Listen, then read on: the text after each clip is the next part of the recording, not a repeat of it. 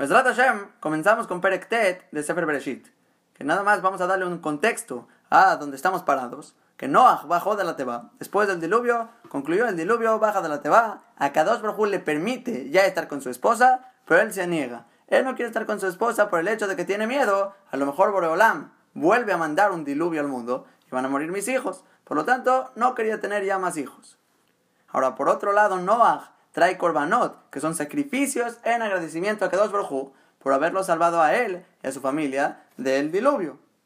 Y estos korbanot provocan agrado delante de Kadosh Baruj Kaviahol, y por lo tanto él hace una promesa no volver a destruir el mundo.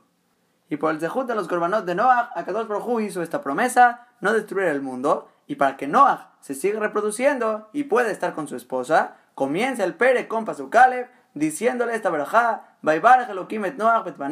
bendice a Kadosh Baruj a Noah y a sus hijos, y les dijo a ellos, Prurbu Les está diciendo, fructifíquense, multiplíquense y llenen la tierra. Y de esta manera básicamente se le quita el miedo a Noah de reproducirse ya que tiene un juramento de Boreolam que no va a destruir el mundo y ya le dijo a Kadosh Baruj ve y ten hijos. Y vamos a ver más adelante en Pasuk Zain que esto no es realmente una orden, sino que es una verajá que se multipliquen. Porque podríamos pensar que a Kadosh Baruj le está diciendo a Noah una verajá, les dice una verajá, y después les dice una orden, Lahem, que por eso vuelve a decir Bayomer. Pero se ve más adelante en Pasuk Zain que es claro que todo esto realmente es una verajá. ¿Y cuál es la verajá? Prurbu. Y un pasuk muy similar encontramos en Perashat Bereshit, Perekales Pasuk Javjet, que sobre Adam y Jabá dice el pasuk Vaibarejotam Elokim. Los bendijo a ellos, a Kadosh Baruj Vayomer Lahem Elokim Prurbu. Que allá efectivamente una de las maneras de explicar es una verajá por aparte y después la verajá de Prurbu. Pero allá está mencionando dos veces el nombre de Hashem. Vaibar Jotam Elokim. Después Lahem Elokim Prurbu. Pero aquí en nuestro pasuk únicamente en el principio dice Vaibar Elokim y después solo dice Vayomer Lahem y ya no dice otra vez Elokim. Entonces se puede entender que la verajá es Prurbu. Ahora continuamos con Pasuk Bet. Umorajem y al kol y tanto su temor y su miedo será sobre toda fiera de la tierra, el kolof shamaim y sobre toda ave de los cielos, mejor la tirmosa adamai, todo el que se rapta sobre la tierra, objol de Geayam y sobre todo pez del mar, todos estos animales van a tener el temor y el miedo sobre ustedes, y además de esto, en sus manos fueron dados todos los animales que otra vez se asimila al mismo pasuk de Perkalev, pasuk Habjet, con Adam Rishon, que dice Urdu Bidgatayam, que van a dominar sobre los peces de los mares, Ubeofashamaim, Jolahayar, Alares, sobre todos los animales van a dominar. Igualmente aquí a Kadosh Baruj le dice lo mismo a Noah, que va a estar tu miedo y el temor sobre los animales. Y también explicamos ahí en Pasuk Habab que va a depender si la persona es un tzadik, una persona recta, si de esta manera, ya que tú te vuelves una persona más elevada que los animales, por lo tanto, eres un tzadik, toda la naturaleza te teme, te respeta y vas a dominar sobre ellos. Pero la persona que es un rasha en este mundo no se convierte en una persona más elevada que un animal, se queda igual que él, porque la única diferencia entre los animales y la persona es si la persona es una persona recta y cumple Torah y mitzvot. Es algo más que animal. Pero si no tiene más que animales como otro animal, ¿y por qué tú vas a dominar sobre el otro? Los animales son más fuertes que tú. Y es por eso que cualquier rasha no va a meritar que su temor esté sobre la naturaleza, porque ¿qué diferencia tiene él con el oso? Y todavía realmente va a ser peor que el animal, porque pudo haber llegado más alto y no lo hizo. Eso es todavía peor que el hecho que no tenías posibilidad de elevarte como un animal. Ahora Rashi escribe que esta palabra que dijimos en el pasuk, vejitejem, y su temor es behematejem, el miedo hacia ustedes, como tiru, hatat, que verán el miedo que tienen hacia ustedes. Y de esa manera estamos entendiendo el pasuk. Ahora, pero dice Rashi una segunda manera de entender la palabra vejitejem, beagadá, en una manera agádica, leshon hiyut, es una expresión de vitalidad, jitejem de hiyut. Y Rashi dice, se explica de esta manera, shekol man ben yomo, hay, todo el tiempo que hay un bebé de un día de nacimiento vivo, no tienes que cuidarlo de los ratones. Los ratones no se lo van a comer, ya que está vivo, se mueve. Los ratones temen de él. Pero Og Melech Og, el rey de Bashan, que era un gigante enorme, Met, muerto, aún así tienes que cuidar su cuerpo de los ratones. Shenemar, Omorahem, Vejitehem y Que es nuestro pasuk. Su temor y su miedo estará sobre los animales. Ematai Emorahem alajayot. Pregunta Rashi, ¿cuándo va a ser su temor sobre las fieras, los demás animales? Kolzman Shatem Haim. Todo el tiempo que ustedes estén vivos. Que esta es la idea de Rashi, la palabra Vejitehem, Het y Tav. Esto viene de la palabra Hiyut de vitalidad, que todo el tiempo que tienen vida van a temer los animales de ustedes. Ahora seguimos con Pasuk Gimal, con Remes Asheruhai. Todo reptil que esté vivo, la gemia leojla, para ustedes será de alimento. Ya se puede comer animales, que aquí la palabra remes, tanto el Ramban, tanto el Veneza dicen, estamos hablando aquí, todos los animales están incluidos en esta palabra remes. Aunque normalmente es un tipo de reptil que se rapta, aquí realmente incluye todos los animales. Y el pasuk está permitiendo colremes asher ujai, todo animal que se mueve, que sea un ser vivo, la gemi y el ojla, para ustedes será de alimento, que yere que se y la gemet kol, así como las hierbas vegetales, les di a ustedes para comer, igualmente aquí va a ser la carne. Que lo que está haciendo el pasuk es compararlo con Adam Arishon, que así escribe Rashi, y la Adam Basar, ya que yo no le permití a Adam Arishon carne, el a Yerek Eseb, sino únicamente hierbas vegetales. ejemplo para ustedes, Noah y sus hijos, que Yerek Eseb Karti le Adam Rishon, así como las hierbas vegetales que yo le permití, si le autoricé a Adam Rishon comerlas, Natati Lahem et Kol, yo les di a ustedes todo, todo ustedes pueden comer.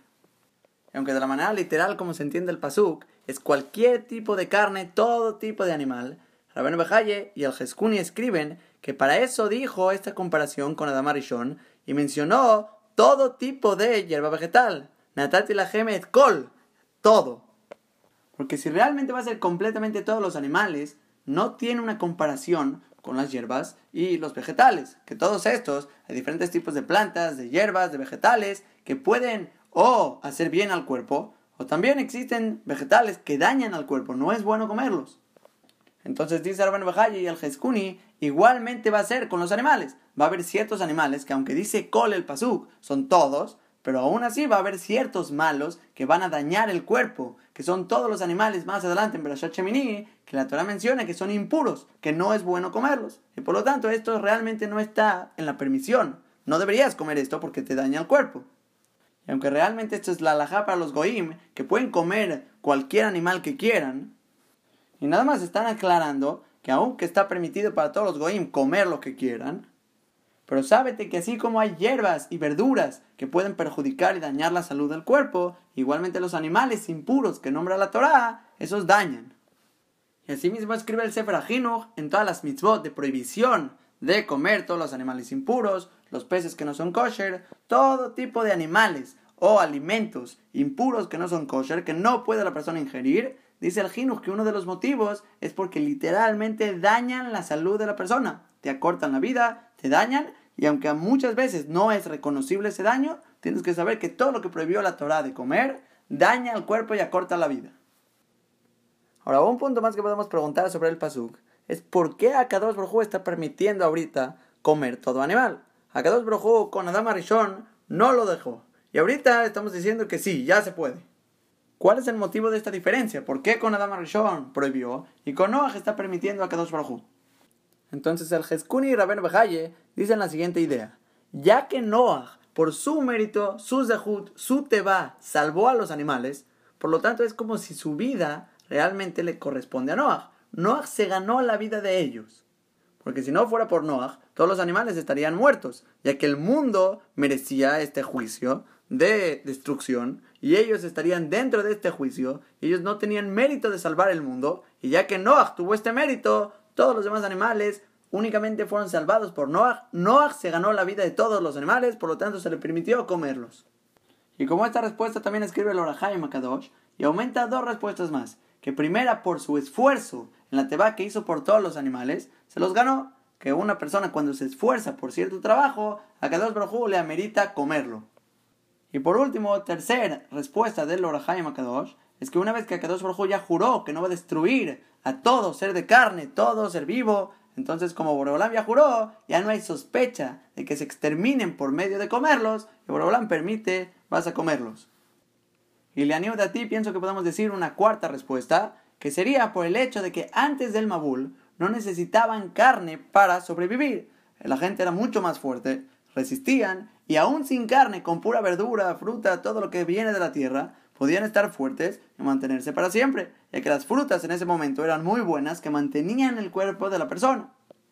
Pero después del diluvio, que toda la tierra se deterioró, los frutos se deterioraron, las personas mismas se deterioraron, por lo tanto, para que pueda resistir y sobrevivir, a cada uno le permitió, puedes comer carne y todo tipo de animal, que sería proteína, y un alimento que fortalece el cuerpo de la persona.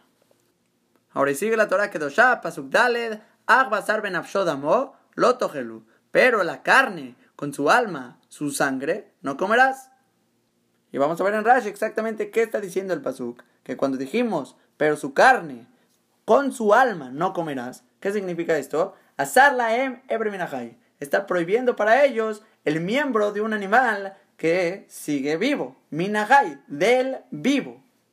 Y dice Rashi que Lomar quiere decir esto. ¿Qué significa? Cosmal, todo el tiempo que su alma está en él, en el animal, lo que lo va a pasar, no pueden comer la carne de este animal.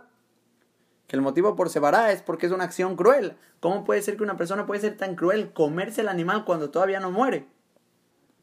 Ahora, por otro lado, pregunta el Sifteh Jamim que para qué requerimos este pasuk. El pasuk está prohibiendo Eber Minahai. No se puede comer el miembro de un animal vivo, que todavía sigue vivo, no puedes comer ese miembro. Si nos fijamos en Perikbet, Pasuk Tezain, habíamos aprendido en ese Pasuk que también a Adam Arishon se le prohibió comer Eber Minahai. Y si ya se le prohibió a Adam Arishon, ¿para qué requerimos otra vez que se le prohíba a Noah? Entonces dice el Sifteh Jamim que no es pregunta, ya que con Noah, como se le permitió en Pasuk Gimal comer cualquier ser de carne, hubiéramos pensado que se le permitió completamente todo el ser de carne, aun cuando está vivo, y se rompió incluso lo que se le prohibió a Adam Arishon. Para eso viene el Pasuk Dale de decirnos, no se rompe toda la prohibición de Adam Arishon, sino únicamente ya pueden asesinar al animal y comérselo, pero hasta que se muera. Cuando está vivo, no se lo pueden comer. Ahora seguimos en Rashi, que cuando la parte del Pasuk dijo, ben damo lo pero la carne con su alma, su sangre, esta damo, su sangre no comerán. ¿Qué significa? ¿Qué está diciendo aquí? Benafsho damo. ¿Qué está diciendo el Pasuk? Rashi escribe que estas palabras benafshodamo, beod cuando sigue su alma en el animal y se divide en dos partes del pasuk. La palabra nafsho la vamos a usar tanto para atrás y para adelante. Basar benafsho, que es la primera parte del pasuk, lotogelu, esto que dijo que no comerán, haré eber Esto es el miembro de un animal vivo, que es la carne. Y cuando agregó la palabra damo, beab damo benafsho lotogelu. Y aún la sangre cuando sigue el animal vivo, no comerán. Aredaminahai. Es una segunda prohibición que es la sangre de un animal que sigue vivo. Y así también escribe el Sforno como Rashi, que hay una segunda prohibición, Daminahai, la sangre de un animal vivo, que se aprende en la Gabanera Masajet Sanedrin, un teta según la opinión de Rabbi Hanina Ben Gamliel. Que hay tanto prohibición de un miembro de un animal vivo, Ebreminahai, o Daminahai, que es la sangre de un animal vivo. Cuando sigue vivo el animal, tanto su carne o su sangre no se puede comer. Ahora, pero el Ramban le pregunta a Rashi que la alajá nosotros no sostenemos como Rabbi Hanina Ben Gamliel, sino como Jajamim en la Gemara. Y por lo tanto, Jajamim únicamente sostienen que hay una prohibición de Eber Minahai, la carne del animal vivo, y la sangre estaría permitida. Y según esto, la manera como está leyendo el Ramban, el Pasuk, según esta opinión de Jajamim, es Ahbasar Ben pero la carne, cuando está junto con su alma, que ¿qué significa su alma? Shehidamo, dice el Ramban. Su sangre es la definición de la palabra nafsho, como encontramos en Devarim Yudbet Gimal, que el pasuk dice que Adam que la sangre es el nefesh, es lo que provoca que viva el animal, y está diciendo la carne, junto con su alma, cuando está vivo, que es la sangre lo que provoca que siga vivo, no comerán, que no es una prohibición sobre la sangre, sino sobre la carne. Y realmente la mahloket entre el Ramban y Rashi, si la sangre de un animal vivo está prohibida, es la mahloket de Jajamim con Rabbi Hanina Ben Gamliel en la Gemara en Sanedrín. Ahora continuamos con Pasuk Hey, que después de haber dicho en Pasuk Gimal que se permite asesinar a los animales para comer, pero no se puede comer vivos, llega el Pasuk a decir, pero ve'ach et edrosh, pero su sangre de ustedes, de sus almas, ella reclamaré, edrosh, voy a exigir por ella, Miyad kol de mano de toda fiera, la voy a exigir, la voy a reclamar. O sea que si la fiera mata a un hombre, va a cobrar. E igualmente humillad a Adam de manos del hombre. Si un hombre asesina a otro, a Kadosh Brojú va a reclamar y se va a cobrar. Miyadi Shahib Edrosh et Nefesh Adam. Y de manos del hermano exigirá y reclamará a el alma de esta persona que él asesinó. Aunque se ve un poco repetido el pasuk al final, que está diciendo que se va a exigir el alma de una persona, Miyad Adam, Miyad Ishahib, que esto lo va a explicar Rashi exactamente cada palabra del pasuk que se aprende. Entonces regresamos al principio del pasuk. Cuando dijimos Be'ahet Dimehem, pero su sangre del hombre, ese dice que Dios exigiré, reclamaré por ella, y dice Rashi, Afalpishi la inclusive que yo permití a ustedes el tomar la Neshama de un animal, o sea, se puede asesinar, el pero su sangre de ustedes, del hombre, ella reclamaré, me dam atzmo, del que derrama su propia sangre, y aquí se aprende la prohibición de asesinarse a sí mismo, suicidio, que está prohibido. Acá dos Baruj exige la sangre. Y el motivo es porque dice dimehem, su sangre de ustedes y aún la propia. Y más adelante, humillada a Adán, dice el Sifte Jajamim, ahí se aprende cuando matas a otra persona. Y como vamos a tener ese pasuk más adelante que dice humillada Adam, que ya se va a incluir el asesinato a otra gente, de aquí nos queda el pasuk dimehem, su sangre de ustedes se puede aprender, aún uno mismo el suicidio está prohibido. Ahora, pero hubiera sido suficiente haber dicho veajet dimehem edrosh, pero su sangre de ustedes yo reclamaré. ¿Para qué incluyó la palabra lenafshotehem? Que hay quien traduce el pasuk la sangre de sus almas reclamaré. Y aunque la palabra le no suena mucho de esta manera por la lamed, Ramén Bajaya lo lee con esta explicación, mi la sangre de sus almas, ella reclamaré. Y aquí es donde entra Rashi a preguntar para qué requerimos que diga le Rashi dice, te viene a incluir afajonek atzmo, a una persona que se ahorca a sí mismo, afalpishelo también menudam, que esto dice, inclusive que no salió de él sangre, aún así, un suicidio, a que dos Baruj reclama y exige por él.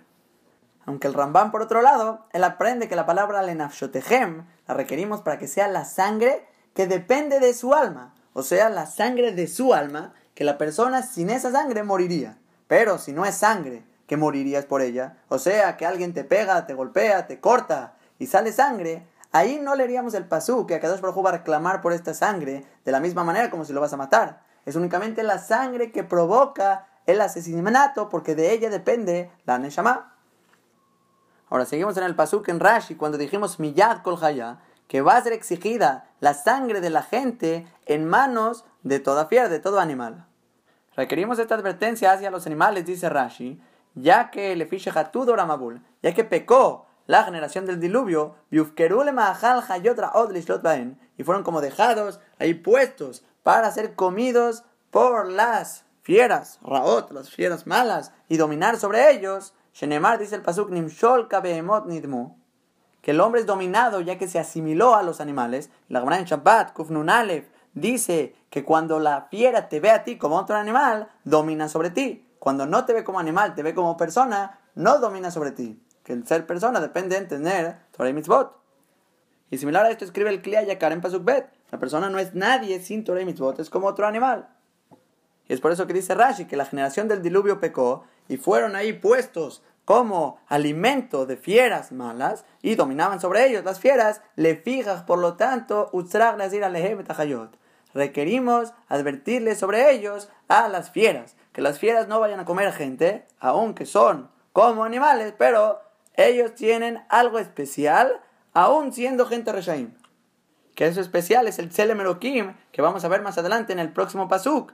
Pero eso lo van a tener que desarrollar para que los animales lo reconozcan y no parezca como otro animal que pueden dominar sobre ellos y asesinarlo.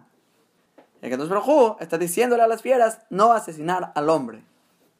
Y seguimos con la siguiente parte del pasuk, humillada Adam, y en manos del hombre, millada orek bemezid, be enedim En manos del que asesina a propósito y no hay testigos, también dice a Kadosh Baruj aniedros yo voy a exigir estas sangres. Y similar a esta idea que está diciendo Rashi, que Kadosh Baruj se cobra cuando no hay testigos, encontramos en la Gemara en Masajet Ketubot, Ketubot Aflamed Amudalev, dice Rabjía, desde el día que se destruyó el Betamikdash, aunque se anuló el Sanedrín, que el Sanedrín era el grupo de Jajamim que juzgaban para asesinar a la persona que asesina. Dice el Gamará, las cuatro muertes que se le da a la persona que peca por cierto pecado no se anularon.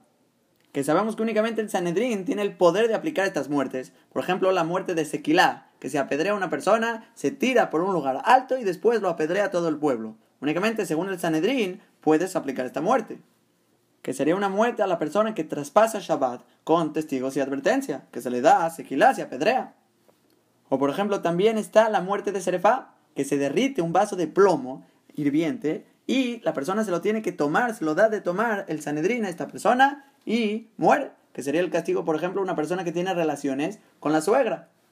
Y así encontramos las diferentes muertes en la Torá. También está el horcado, la muerte con espada, diferentes castigos según la gravedad del pecado. Y está diciendo la camarada que aunque se anuló el Sanedrín, el tiempo de la destrucción del Bet las muertes no se anularon. ¿Por qué? Porque Akadosh Baruj es Drosh, que es lo que dice Rashi. Akadosh Baruj reclama y cobra estas muertes. Y Akadosh Baruj cobra de la misma manera y provoca que, por ejemplo, esta persona que merece ser apedreado, que se caía de un lugar alto, de ahí moría, y si no moría se apedreaba, igual provoca Boreolam que se caiga de un lugar alto y muera o el que merece la muerte de ser quemado, le pica una serpiente y la serpiente, el veneno, le quema interiormente, que sería similar a la muerte de ser quemado. Y así dice la Gemara que Akadosh Baruj busca la manera de cómo cobrar, es lo que dice Rashi, que en manos de un hombre, cuando no hay testigos, Akadosh Baruj cobra, dice que busca la manera de cómo asesinarlo, la muerte que merece. Ahora sigue diciendo Rashi que cuando el Pasuk dijo Miyad y Shahib, en manos del hermano de un hombre, que esto se refiere que lo ama a él como si fuera su propio hermano. No son enemigos, no tenía intención de matarlo. que y lo asesinó de una manera sin querer, dice a dos Brojú, Ani Edrosh, yo también me voy a cobrar. Y Glebe y Bakesha la si él no exilia y pide por su pecado que tenga perdón, no pide para que le perdonen su pecado y no exilia, se le escapará que también él requiere una expiación, y si no hay testigos para que lo obliguen a exiliar, Beueno ni y esta persona no se reverencia para exiliar por sí mismo, a Kadosh Baruj Doresh primero. A Kadosh Baruj él se va a cobrar de él, él va a reclamar sus sangres y lo va a exiliar de cierta manera, como Shedar Shura Boteno, como hace de Rasha los Jajamim, Be'elokim y dice el Pasuk en Shemot, que a Kadosh Baruj y Nale Yadó, que se le presente a su mano, a que Dios provoca que cierta situación le llega a su mano, que trae la Gamara Bemasejan Makot, la viuda Mutbet. La Gamara cuenta ahí que si hay dos personas que asesinaron a otro, ¿sí? este mató a fulano y este mató a fulano. Uno lo mató sin querer y otro con querer. El que fue sin querer requiere ser exiliado, pero no hay testigos. El que fue con querer requiere ser asesinado, pero tampoco hay testigos. ¿Qué hace a Kadosh Brojú para cobrarse de estos dos? Dice la camarada, Kadosh Brojú Mezamnan le funda quejad. A Kadosh Brojú como que los presenta y los alista en cierto lugar particular. Y a Kadosh Brojú pone al que mató sin querer hasta arriba de la escalera. Y el que mató a propósito que merece ser asesinado abajo de la escalera. Y provoca que el de arriba se caiga, vuelva a matar sin querer al de abajo que merecía la muerte. Entonces ya se cobró del de abajo. Y por lo tanto, como en ese lugar había testigos, también el de arriba ahorita mató sin querer otra vez, con testigos, y va a requerir ser exiliado. Bureolán vemos que se cobra. Y por lo tanto aquí concluye el pasuk. Vamos a resumirlo exactamente qué está saliendo de este pasuk según la explicación de Rashi. Cuando leemos y también su sangre de sus almas voy a exigir de Abed se aprende el que se mata a sí mismo. De Nafshotehem dijo Rashi aunque no le sale sangre. Después cuando dijo el pasuk Miyad kol de manos de toda fiera yo voy a exigir esa sangre. Dice Rashi, aún los animales van a ser castigados. Y se les tuvo que decir, ya que se acostumbraron a comer gente, la gente del diluvio, que eran Reshaim, eran como otros animales. Y después, al final, que dijo el Pasuk, Millada Adam, humillada y Shahib, en manos del hombre, y en manos del hermano de este hombre, estamos hablando tanto si mató con querer o sin querer, tanto así que era como su hermano. De ahí también a que Drosh, exigir el Nefesh Adam, el alma de este hombre que son principalmente cinco cosas que estamos diciendo. El que se asesina a sí mismo sacando sangre, o aunque no saque sangre, segundo, en manos de cualquier fiera, en manos del hombre con querer o sin querer. Todas estas sacados por juego tiene este hincapié en que no se ha asesinado el hombre. Ahora, y nada más aclarar antes de pasar al siguiente pasuk, que cuando dijimos Miyad Kol Hayá, que va a ser asesinado en manos de toda fiera, de Rashi se ve que estamos hablando de una fiera o de un animal por sí mismo, no por su dueño, que el dueño es responsable del animal. No, la fiera por sí mismo, aunque no tenga dueño, así se ve. Que así también se ve en las palabras de Rabino Bejaye, que trae de masaje Duyot, Perikpav, que fue asesinado y apedreado un gallo por haber asesinado un bebé picándole la cabeza en el lugar que está blandito el cerebro. Y también el Ramban trae que es similar a la Gemara en Babakama, Memdale de que aún un Shora Midbar, un short del desierto que no tiene dueño, es asesinado cuando cornea a otro. Es que el animal mismo tiene la prohibición. Aunque por otro lado el Jeskuni trae, además de esta explicación, una segunda explicación que va sobre el hombre, que el hombre no mate a otra persona indirectamente por medio de un animal. Y aún indirectamente dice el Jeskuni a que dos Baruj va a exigir estas sangres. Ahora, y un segundo punto sobre la persona que mató sin querer, que es la última categoría del Pasuk, es que Rashi dijo que si no exilia, y y pide por su pecado que sea expiado, entonces Akadosh Baruj se va a cobrar de él. Y de las palabras de Rashi se ve claro que tienen que hacer estos dos puntos. Primero exiliar y hacer teshuvah y pedir perdón por su pecado. Que es similar a lo que trae la Gemara en Sanedrin, la Medzain, que dice que la persona que se va al galut, mejaper avon mechza, expía la mitad del pecado entra muy bien en las palabras de Rashi, que dice que tienen que exiliar y pedir perdón, que eso sería la otra mitad para expiar su pecado, pedir perdón y hacer teshuvah con Akadosh Baruj por haber asesinado.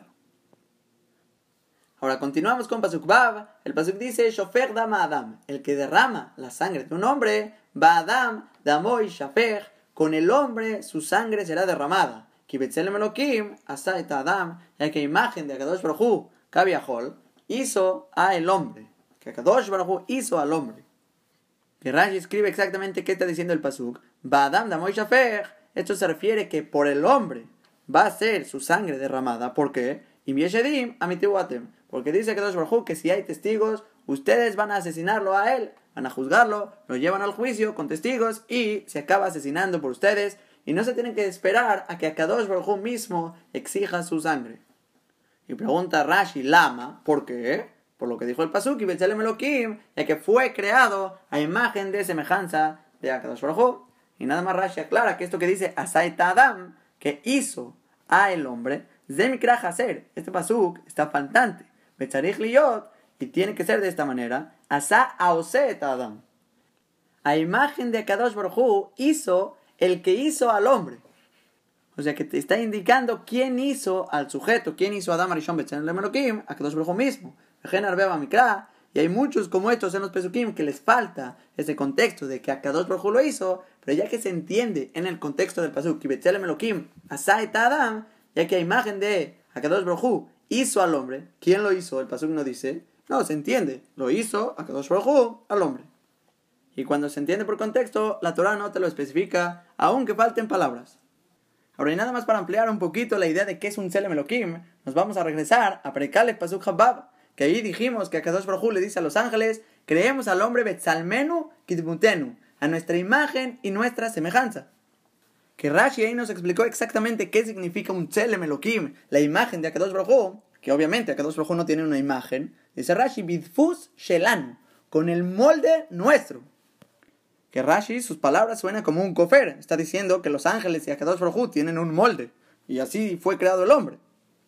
Pero no, la explicación en Rashi, dice el Sifteh Hagamim, significa el molde destinado para Adam Rishon. Que así como una persona diría, por ejemplo, este es mi copa o este es mi molde, refiriéndose a su utensilio favorito o a su molde favorito, así dice Akadosh Brohu. Betzelem Elohim tiene este molde, es el molde de Akadosh Brohu, el molde hecho para la imagen y la forma de Adam Rishon, que es el molde de Boreolam. Porque aunque también los animales tienen diferentes moldes, y Adam Arishon también tenía un molde por separado, y cada uno tiene su figura y su molde, y Akadosh Baruj no tiene una figura, a Adam le llamamos Tselem.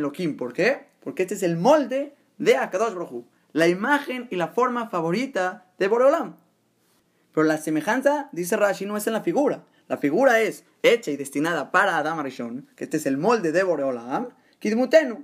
A nuestra semejanza, dice Rashi, le avinu le asquile la semejanza es para comprensión y esclarecimiento, poder tener un entendimiento en la creación del mundo, en la Torah, en Boreolam. Que no nos tenemos que salir de lo literal para diferentes explicaciones de lo que es un Selem Elohim, según la Sefirot y según la Kabbalah, que obviamente hay muchísimos secretos del Zohar, allí en Nefesh Haim, Sharalef, que la manera como él entiende el concepto de Selem Elohim es que así como Kadosh Baruj él creó el mundo de la nada y su fuerza mantiene completamente toda la existencia, todos los mundos, todo lo existente, Akadosh Baruj lo mantiene. Igualmente en la persona fue dada que según su fuerza de las mitzvot, la Torah de las mitzvot, con él mantiene tantos y tantos mundos que están sobre él. E igualmente Hazbe Shalom, al contrario, la persona al apartarse de Torah y mitzvot, destruye los mundos que Borolam puso sobre él, pone fuerzas de impureza, que son cosas un poco ya complicadas de Kabbalah, que no es nuestra área para estar hablando. Pero el punto es que según lo literal, la explicación de Rashi es una explicación impresionante, que dice Betzalmenu, ¿qué significa imagen? Es de Fushelanu, el molde nuestro hecho para Adam Rishon, que no significa que Akadosh Baruj tiene esta figura, sino que la figura que Boreolam aprecia de todas las demás figuras que tiene, y Kidmutenu y la semejanza que tiene con Akadosh Baruj es el hecho que puede comprender, razonar y estudiar Torah, comprender a Akadosh y ya según toda esta explicación que nos dio Rashi sobre el concepto de Tzalem Elohim, podemos ya meterlo de regreso a nuestro Pasuk, Pasuk Bab, que está diciendo que el que derrama la sangre de un hombre, el hombre su sangre derramará, que esto significa que será juzgado con testigos, advertencia, y le da el motivo al Pasuk porque fue creado Betzelem Elohim. Que el ser un Tzalem Elohim significa que tienes una imagen muy importante delante de Borolam y tienes una capacidad de comprensión en Torah y Mitzvot que Akadosh Baruj aprecia mucho la vida del hombre, quiere que viva, que se reproduzca y se apegue a Borolam. Y por lo tanto no está correcto que si Borolam le dio la vida, vengamos ahorita y la creación más importante de todas, vayas y la asesines. Ahora, y un punto más es la famosa idea si el Goy se considera que tiene Tselem Elohim. ¿El Goy se considera o no se considera? Aparentemente de nuestros Pesukim se ve claro que sí. Está hablando los Pesukim con Noah, todavía no eran Yehudim, y por lo tanto se ve claro que ellos tienen Selem Elohim y está prohibido matar a un Goy. Ahora, pero por otro lado tenemos la opinión de Rav Shimon Bar en Masajet Yabamot, Samachalef Amudalev, que Rav Shimon Bar dice, un Goy que muere, si tienes un cadáver de un hombre Goy, este cadáver no expulsa impureza y no te impurificas, ya que el Pasuk dice, Zotorata Adam, esta es la ley de las impurezas del hombre, y dice la cámara, nosotros nos llamamos Adam, ven a Odeko Habim Keruim Adam. Los Goim no se llaman Adam. Entonces se ve claro de Rav Shimon Bar Yochai que no sostiene que el Goy es un Adam, y por lo tanto, ¿cómo va a entender el Pasuk? Adam. Con imagen de Akadosh Baruj hizo al hombre. Aquí estamos hablando de Goim en los Pesukim. ¿Cómo Rav Shimon Bar Yochai aprende estos Pesukim? Ahora, y no solo eso. La una Masajet Babakama, la Medjet Modalev, aprende la opinión de Rav Meir que el Goy, que se ocupa en el estudio de Torah, llega a una categoría más alta que el Kohen Gadol que entra al Kodesh HaKodashim.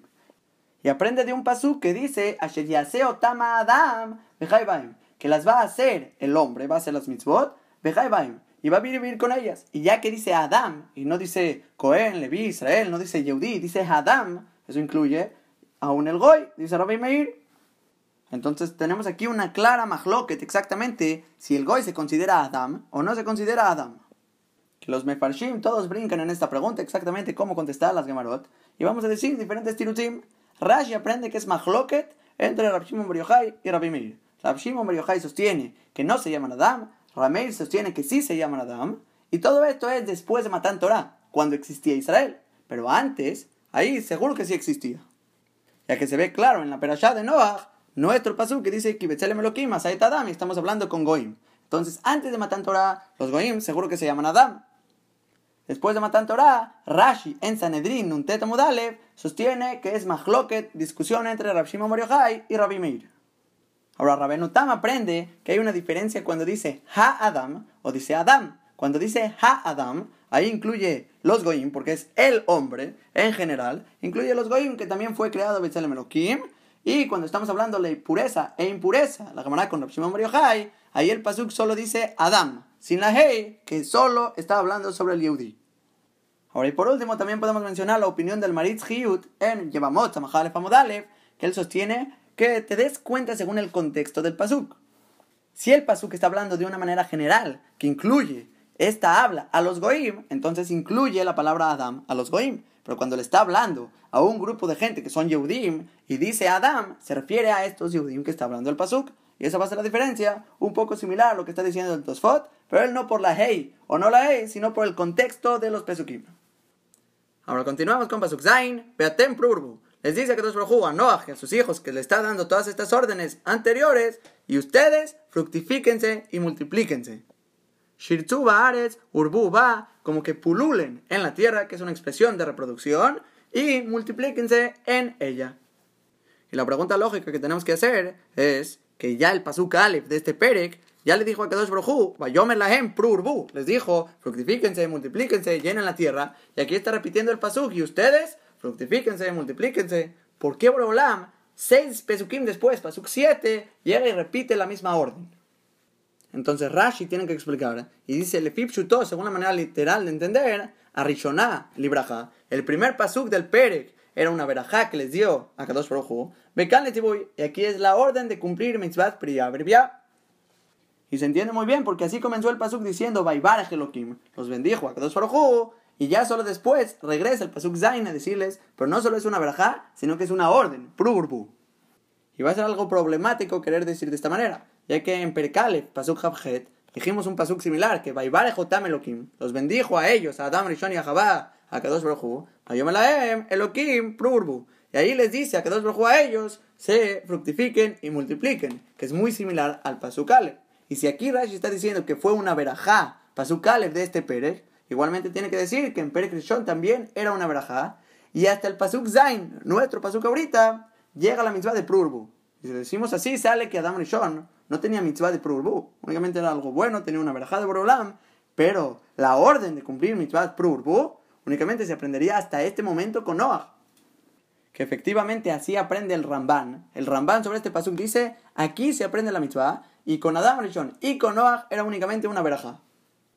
Aunque el Sefer Ajinuj, él aprende del pasuk de Adam Rishon, que él cuenta la primera mitzvah de la Torah Prurbu, el pasuk de Adam Rishon de Prurbu, y no este.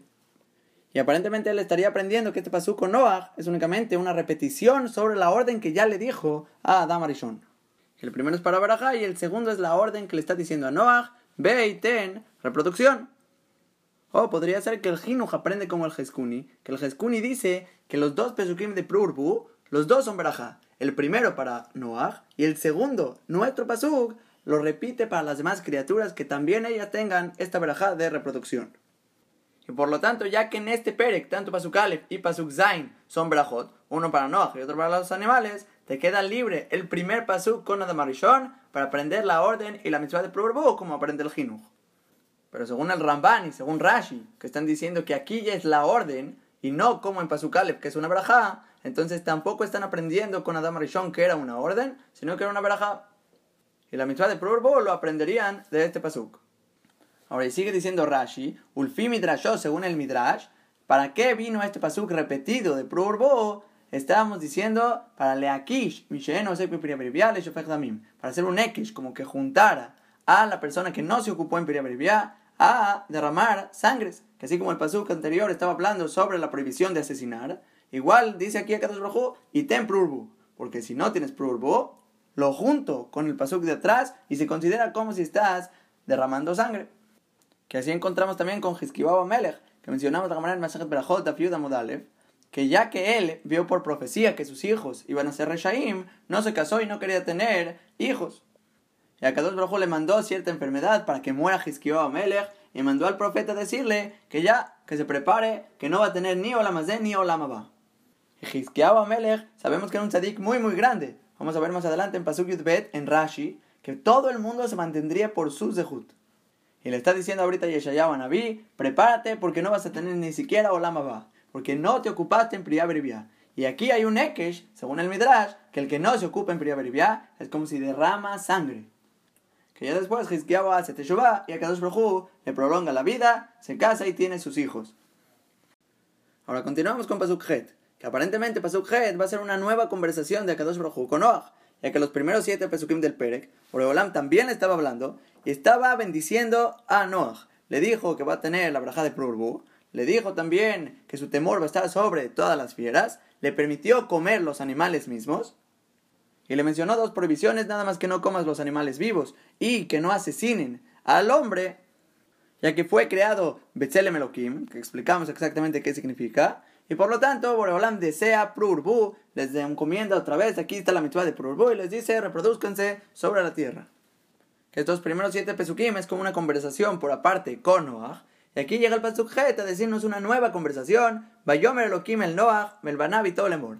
Le dice a Kadosh Baruj a Noah y a sus hijos junto con él, diciéndole de la siguiente manera, que dijimos al Jeskuni en Perekhet Pasuk Tetbav, que cuando empieza con Bayomer o Baidaber y concluye otra vez Lemor, Dice que no te preguntes, que está repetido aquí. Le dice a Hashem diciéndole. No es pregunta, sino que de esta manera se expresa la Torah. Y significa que a Kadosh Baruj le habló para decirle lo siguiente. Ahora, ya antes de ver exactamente qué le dijo a Kadosh Baruj a Noah, vamos a entender la siguiente discusión de los Rishonim. Que cuando el Pasuk dijo Belbanabito, que los hijos de Noah están junto con él, en estas palabras que Borobolam le está diciendo a Noah y sus hijos junto con él. ¿Qué exactamente significa? ¿Los hijos están también en la conversación de Akadosh Baruj con Noah? O a lo mejor no. A lo mejor va a ser como mucho encontramos que Boreolam le dice a Moshe Rabenu y Moshe se lo repetía a Aaron a Cohen, incluso que Aaron a Cohen no estaba escuchando de Akadosh Baruj entonces, por un lado tenemos la opinión del Ramban, que efectivamente de esta manera aprende. El Ramban sostiene, ellos no estaban escuchando a Boreolam en la profecía, sino que únicamente se le decía a Noah y Noah se lo decía a sus hijos.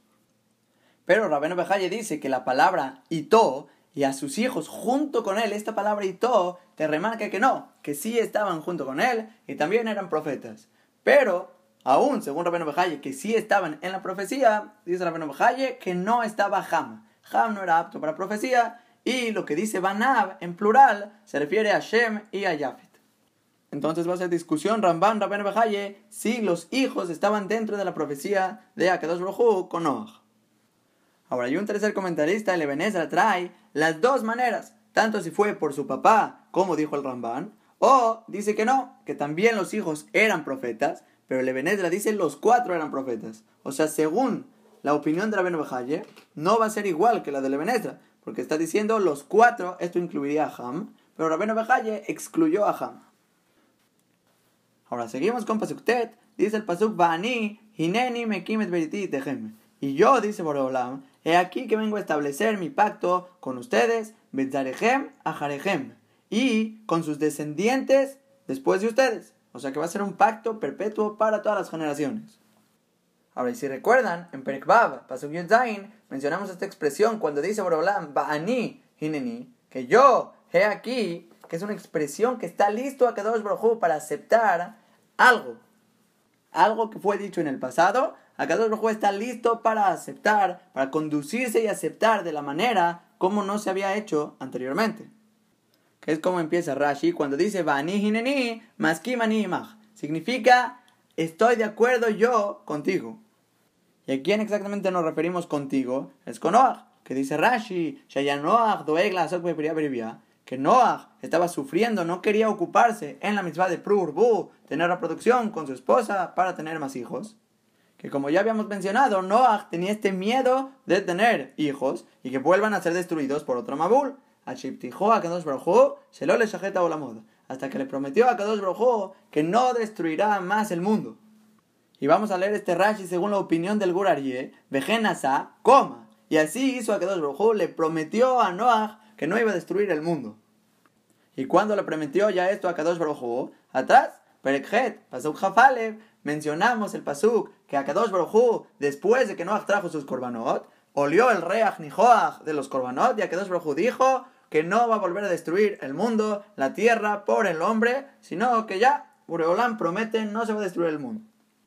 Y después seguimos leyendo en Rashi, Bajaroná, y al final, que sería nuestro pasuk, pasuk tet ahorita, viene a reforzar a Kadosh Baruj y le vuelve a decir a Noach amarlo, Hineni maskim kiyum, bejizuk berit y aquí que vengo a aceptar para parar y fortalecer el pacto sobre mi aptajá, sobre mi promesa que ya hicimos anteriormente. Vete y te voy a dar una señal sobre el pacto. Que esta señal vamos a ver a continuación que va a ser el arco iris. Ahora, leer Rashi de esta manera, como acabamos de hacer, como lo lee el Gurarie, esto significa que en Perkhet, Pasuk Jafalev, cuando después de los Korbanot, Oreolam hace el pacto, significa que le dijo a Noah el pacto. Y aquí viene a reforzarlo, a poner una señal sobre el pacto. Ahora, pero si nos fijamos en ese pasuk que hizo a Kadosh Baruj el primer pacto, dice el pasuk Bayomer Hashem el libó. Dijo a Kadosh Baruj a su corazón que dijo todo el pacto. Y no se ve en esos pesukim que a Kadosh Baruj le está diciendo a Noah el pacto. Pero dice la aunque dijo sobre su corazón, después de esto se lo reveló a Noah. Que de esta manera estaría aprendiendo Rashi. Que aunque el pasuk dice en su corazón, pero se lo reveló después a Noah este primer pacto y viene nuestro pasuk, pasuk tet, en Perektet, a establecer una señal sobre el pacto sería fortalecer. Ahora, pero si queremos aprender el pasuk atrás, como la opinión del Ramban, que el Ramban sostiene que a Kadosh Baruj no le dijo el pacto a Noah, sino que el pasuk dice que fue alibó, fue sobre su corazón de Kadosh Baruj y no se lo dijo. Aquí es la primera vez que está hablando sobre el pacto con Noah. Entonces, en las palabras de Rashi, se debería leer todo junto, Vejena Saba Jaroná. Y así hizo al final, que es aquí la primera vez que Kadosh Baruj le dice. Y Borobolam le estaría diciendo aquí tanto el pacto como la señal del pacto que va a ser el arco iris. Y de esta segunda manera, según la opinión del Ramban, como aprende atrás que Borobolam solo estaba hablando sobre su corazón y no le dijo a Noah, así lee el Sifte Gamim, este Rashi, Vejena Jaroná, va junto y no separado como el Gurarie. Ya que en las palabras de Rashi no está claro si a Kadosh Baruj realmente le dijo esto una segunda vez o se lo dijo la primera vez. Entonces va a haber dos diferentes maneras de leer Rashi. Podemos leer Ovejena Sa, coma, que así hizo a Kadosh Baruj le prometió y después va a Jaroná y al final en nuestro pasuk viene a fortalecer el pacto con la señal. O no, se lee todo junto, Ovejena Sa Jaroná y así hizo al final, le dio la promesa y la señal. Ahora, pero de cualquier manera que leamos el pasuk, que está diciendo, y aquí yo, dice Akadosh Rojú, estoy listo para establecer el pacto con ustedes, tanto si va a establecer la primera vez, o está solo fortaleciendo lo que ya había establecido con Noah. Y nada más concluye el pasuk, Betzarehem Ajarehem. Que esta palabra Betzarehem, la ley de Benezra, que significa im, con sus descendientes después de ustedes. Que el pacto va a ser tanto con ustedes tanto con los descendientes, y sigue diciendo Pasuk Yud, con Nefesh Asher y con todo ser viviente que esté con ustedes. Que con Nefesh es de una manera general, y el Pasuk especifica Ba'of, Abema, Ubhol Hayat Aretz, tanto en las aves, tanto los animales, toda fiera de la tierra, y Tehem, que está con ustedes. Mikol Yotzea Teba, Aretz, de todos los que salieron de la Teba, de toda fiera de la tierra. Y básicamente Akadosh Baruj está haciendo un pacto con todos y cada uno de los seres vivos de la tierra, que no va a destruir a Akadosh más la tierra. Ahora Rashi nos viene a aclarar exactamente los detalles del pasuk, ya que mencionamos en el pasuk dos veces Hayataretz, la fiera de la tierra. Pero en uno decimos Hayataretz y Tehem, que está con ustedes, y otro dijimos Hayataretz al final del pasuk, que ahí ya no dijo y Tehem. Entonces Rashi escribe Hayataretz y Tehem, Hema mitalhim y mabriot son las fieras que caminan junto con las criaturas, o sea, fieras domésticas, que podrían ser gatos, perros, estos animales domésticos que viven con la gente. Ahora después, cuando dijimos Mikolio Teba, de todos los animales que salieron de la Teba, dice Rashid Avi Shekatzim Urremasim, para incluirte los Shekatzim, que es una categoría de animales que la Torah misma le llama Sheketz, que es repugnante que se refiere a varios animales e insectos que están cerca del suelo, ver Rashi en Perikale Pasuk Y se me hizo raro ver la explicación del Sifteh Jamim, que escribe que son aves impuras. Es un tipo de ave impura y trae todavía pruebas de Pesukim en Baikra. Que así estoy entendiendo esta categoría de Shekatim, y yo creo que se refiere a insectos voladores, que son impuros, y por eso le llama aves, pero no son aves, son tipos de insectos que bajan y vuelan muy cerca de la tierra. Y después la segunda palabra que dice urremasim, que son los reptiles, que tampoco necesariamente tienen que ser reptiles, sino todo animal que se rapta sobre la tierra. Ahora sigue diciendo Rashi, Hayat Aretz, que aquí ya no dijo Hayat Aretz y Tehem, como arriba, que son las fieras domésticas, como el perro y el gato. No, aquí es Hayat Aretz y había Mazikin, para incluirte las fieras que son dañadoras. Que no están incluidas en la fiera que está junto con ustedes, no son domésticas. Sheni Lujan y Mabriot, ya que no caminan junto con las criaturas, ya que son peligrosas. El león, el leopardo, todos estos que viven en las afueras, estas son las fieras de la tierra. Y nada más aclarando que uno se podría llegar a confundir en Rashi, que esto que dijo le había mazikin para incluirte los dañadores, se refiere a las fieras dañadores, por ejemplo el león y leopardo, pero no pensar que se refiere a los shedim y tipos de duendes y seres dañadores, que muchas veces también se usa la expresión en Hazal de mazikin para este tipo de seres dañadores. Pero yo creo que ya que Rashi en Prekba Pasuk Yutet para llamarle a los shedim usó la palabra shedim y no mazikin, Aquí sería una inconsistencia decir que Rashi está diciendo Mazikin y no Shedim. Lo diría mucho más claro. Y aquí sí podrías pensar que Mazikin son las fieras dañadoras que no caminan junto con la gente, como el leopardo el león.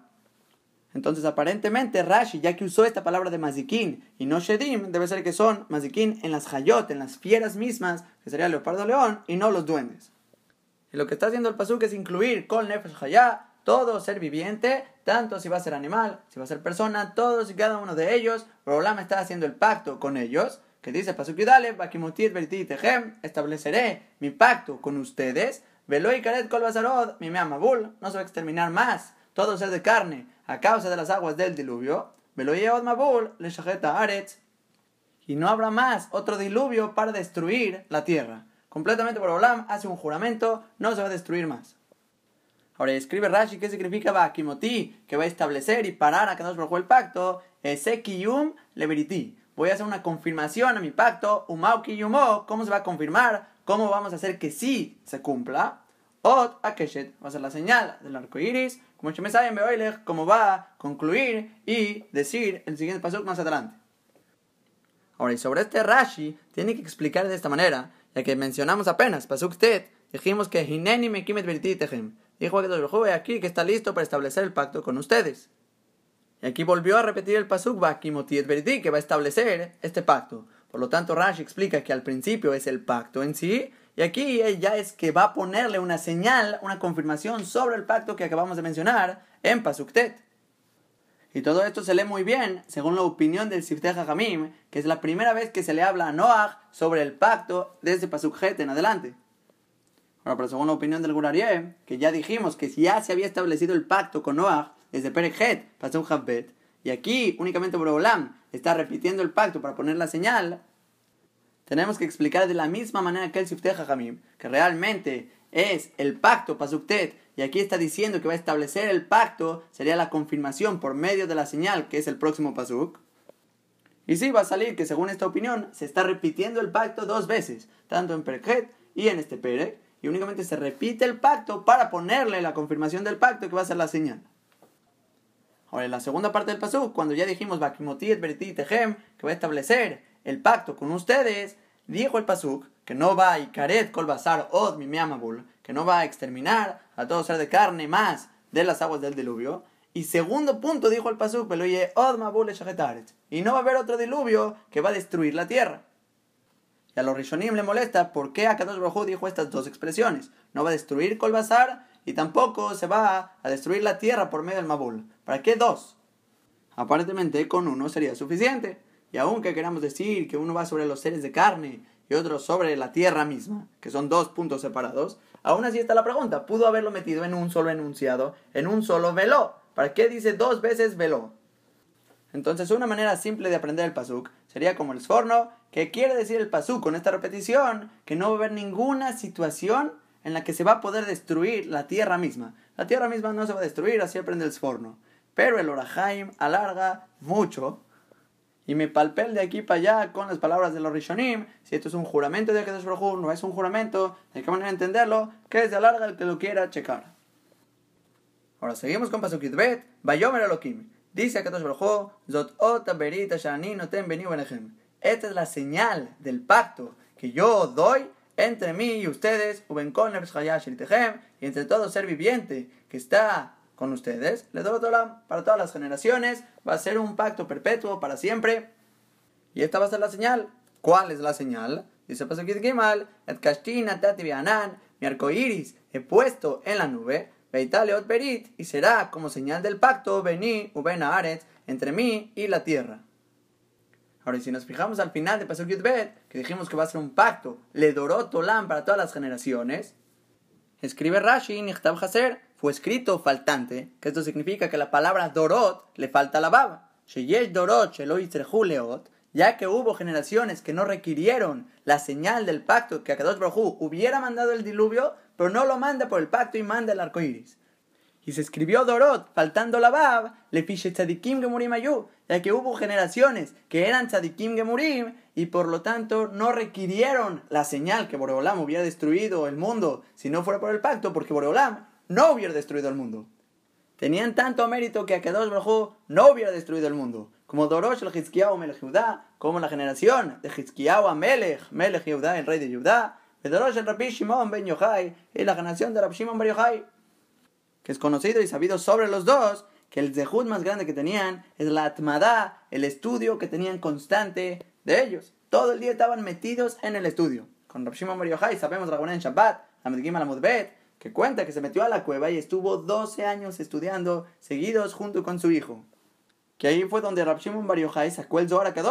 Y también por otro lado la misma en Shabbat, en Yudalev, cuenta que Rav Shimon Bar Yochai, Bejaverab y todos los que son sus amigos y se comportan de la misma manera que estudian todo el día sin frenar, la camarada dice una alajá, están exentos en decir tefilá, ya que tienen el mérito de que están estudiando Torah todo el día sin frenar, se están exentos de decir tefilá. Que se ve de estas gemarot, claro que el mérito de Rav Shimon Bar más grande era su estudio y su constancia en el estudio. Y por otro lado también tenemos a Hizkiyahu Amelech, que la camarada en Maser Sanedrin, Tzadidaled, dice que su generación era apta de que llegue el Mashiach, ya que Hizkiyahu Amelech provocó que todo clan Israel se meta al estudio de Torah. Tanto así que checaron desde Dan hasta Beersheba, que es el nombre de dos ciudades, y no había ni un solo ignorante en estas ciudades. Sino que tan metidos estaban en el estudio que los niños chiquitos eran expertos en leyes de pureza e impureza, que son alajot muy complicadas en la Torah. Y vemos que tenían este mérito de constancia en el estudio de Torah, que por lo tanto ni siquiera necesitábamos el pacto y la señal del pacto que Akadosh Baruj no va a destruir el mundo por el pacto de Noah, porque no necesitamos pacto, no es apto el mundo de ser destruido, ya que se mantiene por el estudio de Torah. Ahora, y sobre la de Rasha que está yendo Rashi, que ya que dijo Dorot y no le puso la Bab, por eso aprendemos que no todas las generaciones, yo pensaría que la de Rasha funciona que ya que es una regla general y hay un miut, en la misma palabra se disminuyó la va para decirte no todas las generaciones. Pero el Sifteh Hamim dice que la palabra Dorot, que son generaciones, y esta es la palabra faltante, es porque quiere decir que las generaciones que están faltantes, porque no tienen suficientes méritos, ellas requieren el pacto. Porque si fueran generaciones completas con la Bab, serían como las generaciones de Rav Shimon de Hizkiyahu Amelech, ellas no requerirían el pacto porque están completas, son tzadikim y no requieren pacto. Ahora continuamos con Pasukidaled, ve allá, ve anani anan la aretz, y será cuando oscurezca con nubes sobre la tierra, venirá keshet ve anan, y se va a ver el arco iris en la nube.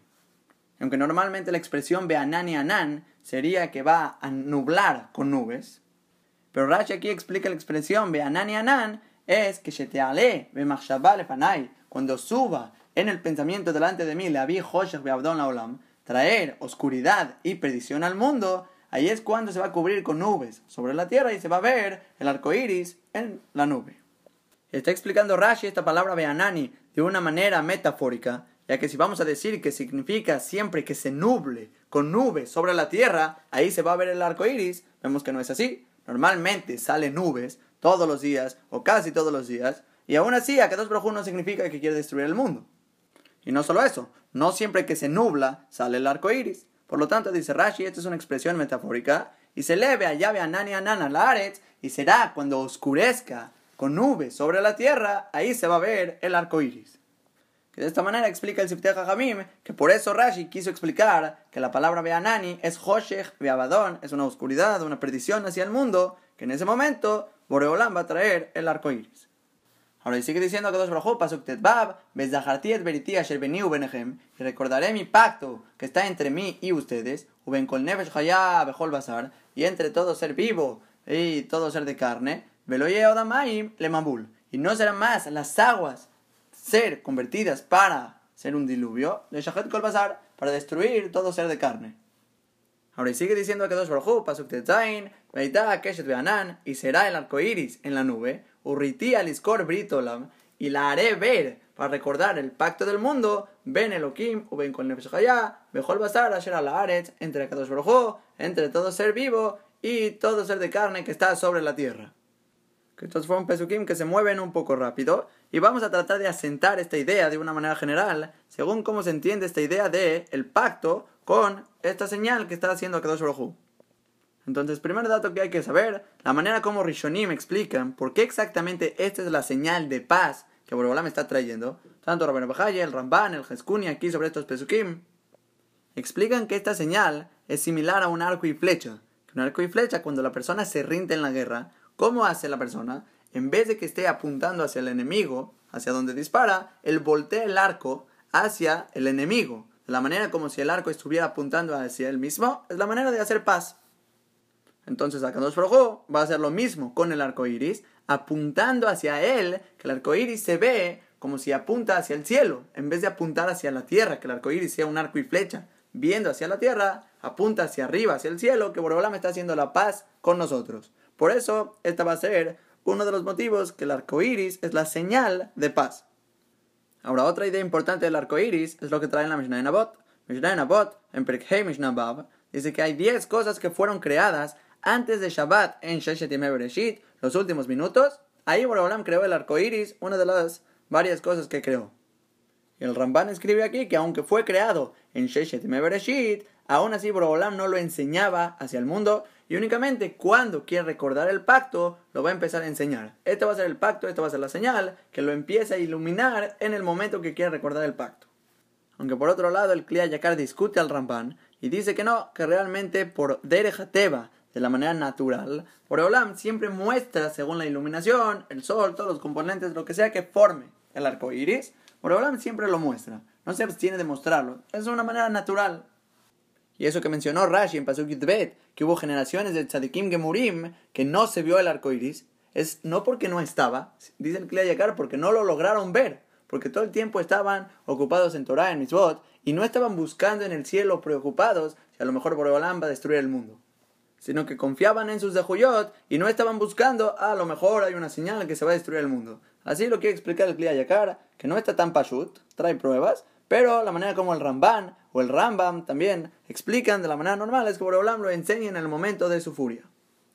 Ahora también por otro lado tenemos aquí un tema alágico, que la Gemara en Masajet Brachot Nuntet Mudalev trae las palabras de Rabbi Alexandri, que dice que el que ve el arco iris debería posternarse, que en el Pisquet Chubot o la Haim Siman Resh trae que está prohibido quedarse viendo al arco iris, ya que está ahí reposando la Shekhinah.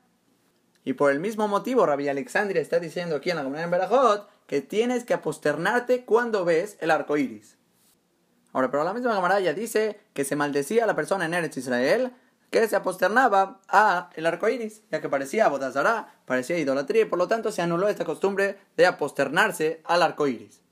Pero de cualquier manera, dice Rabbi Alexandre, hay que decir una braja. La braja es Baruch Hashem, Elokeinu melech haolam, Zoher Abrit, el que recuerda el pacto de Noah, Beneman vibrito y es confiable en su pacto, Bekayam mamaro, y él mantiene sus palabras.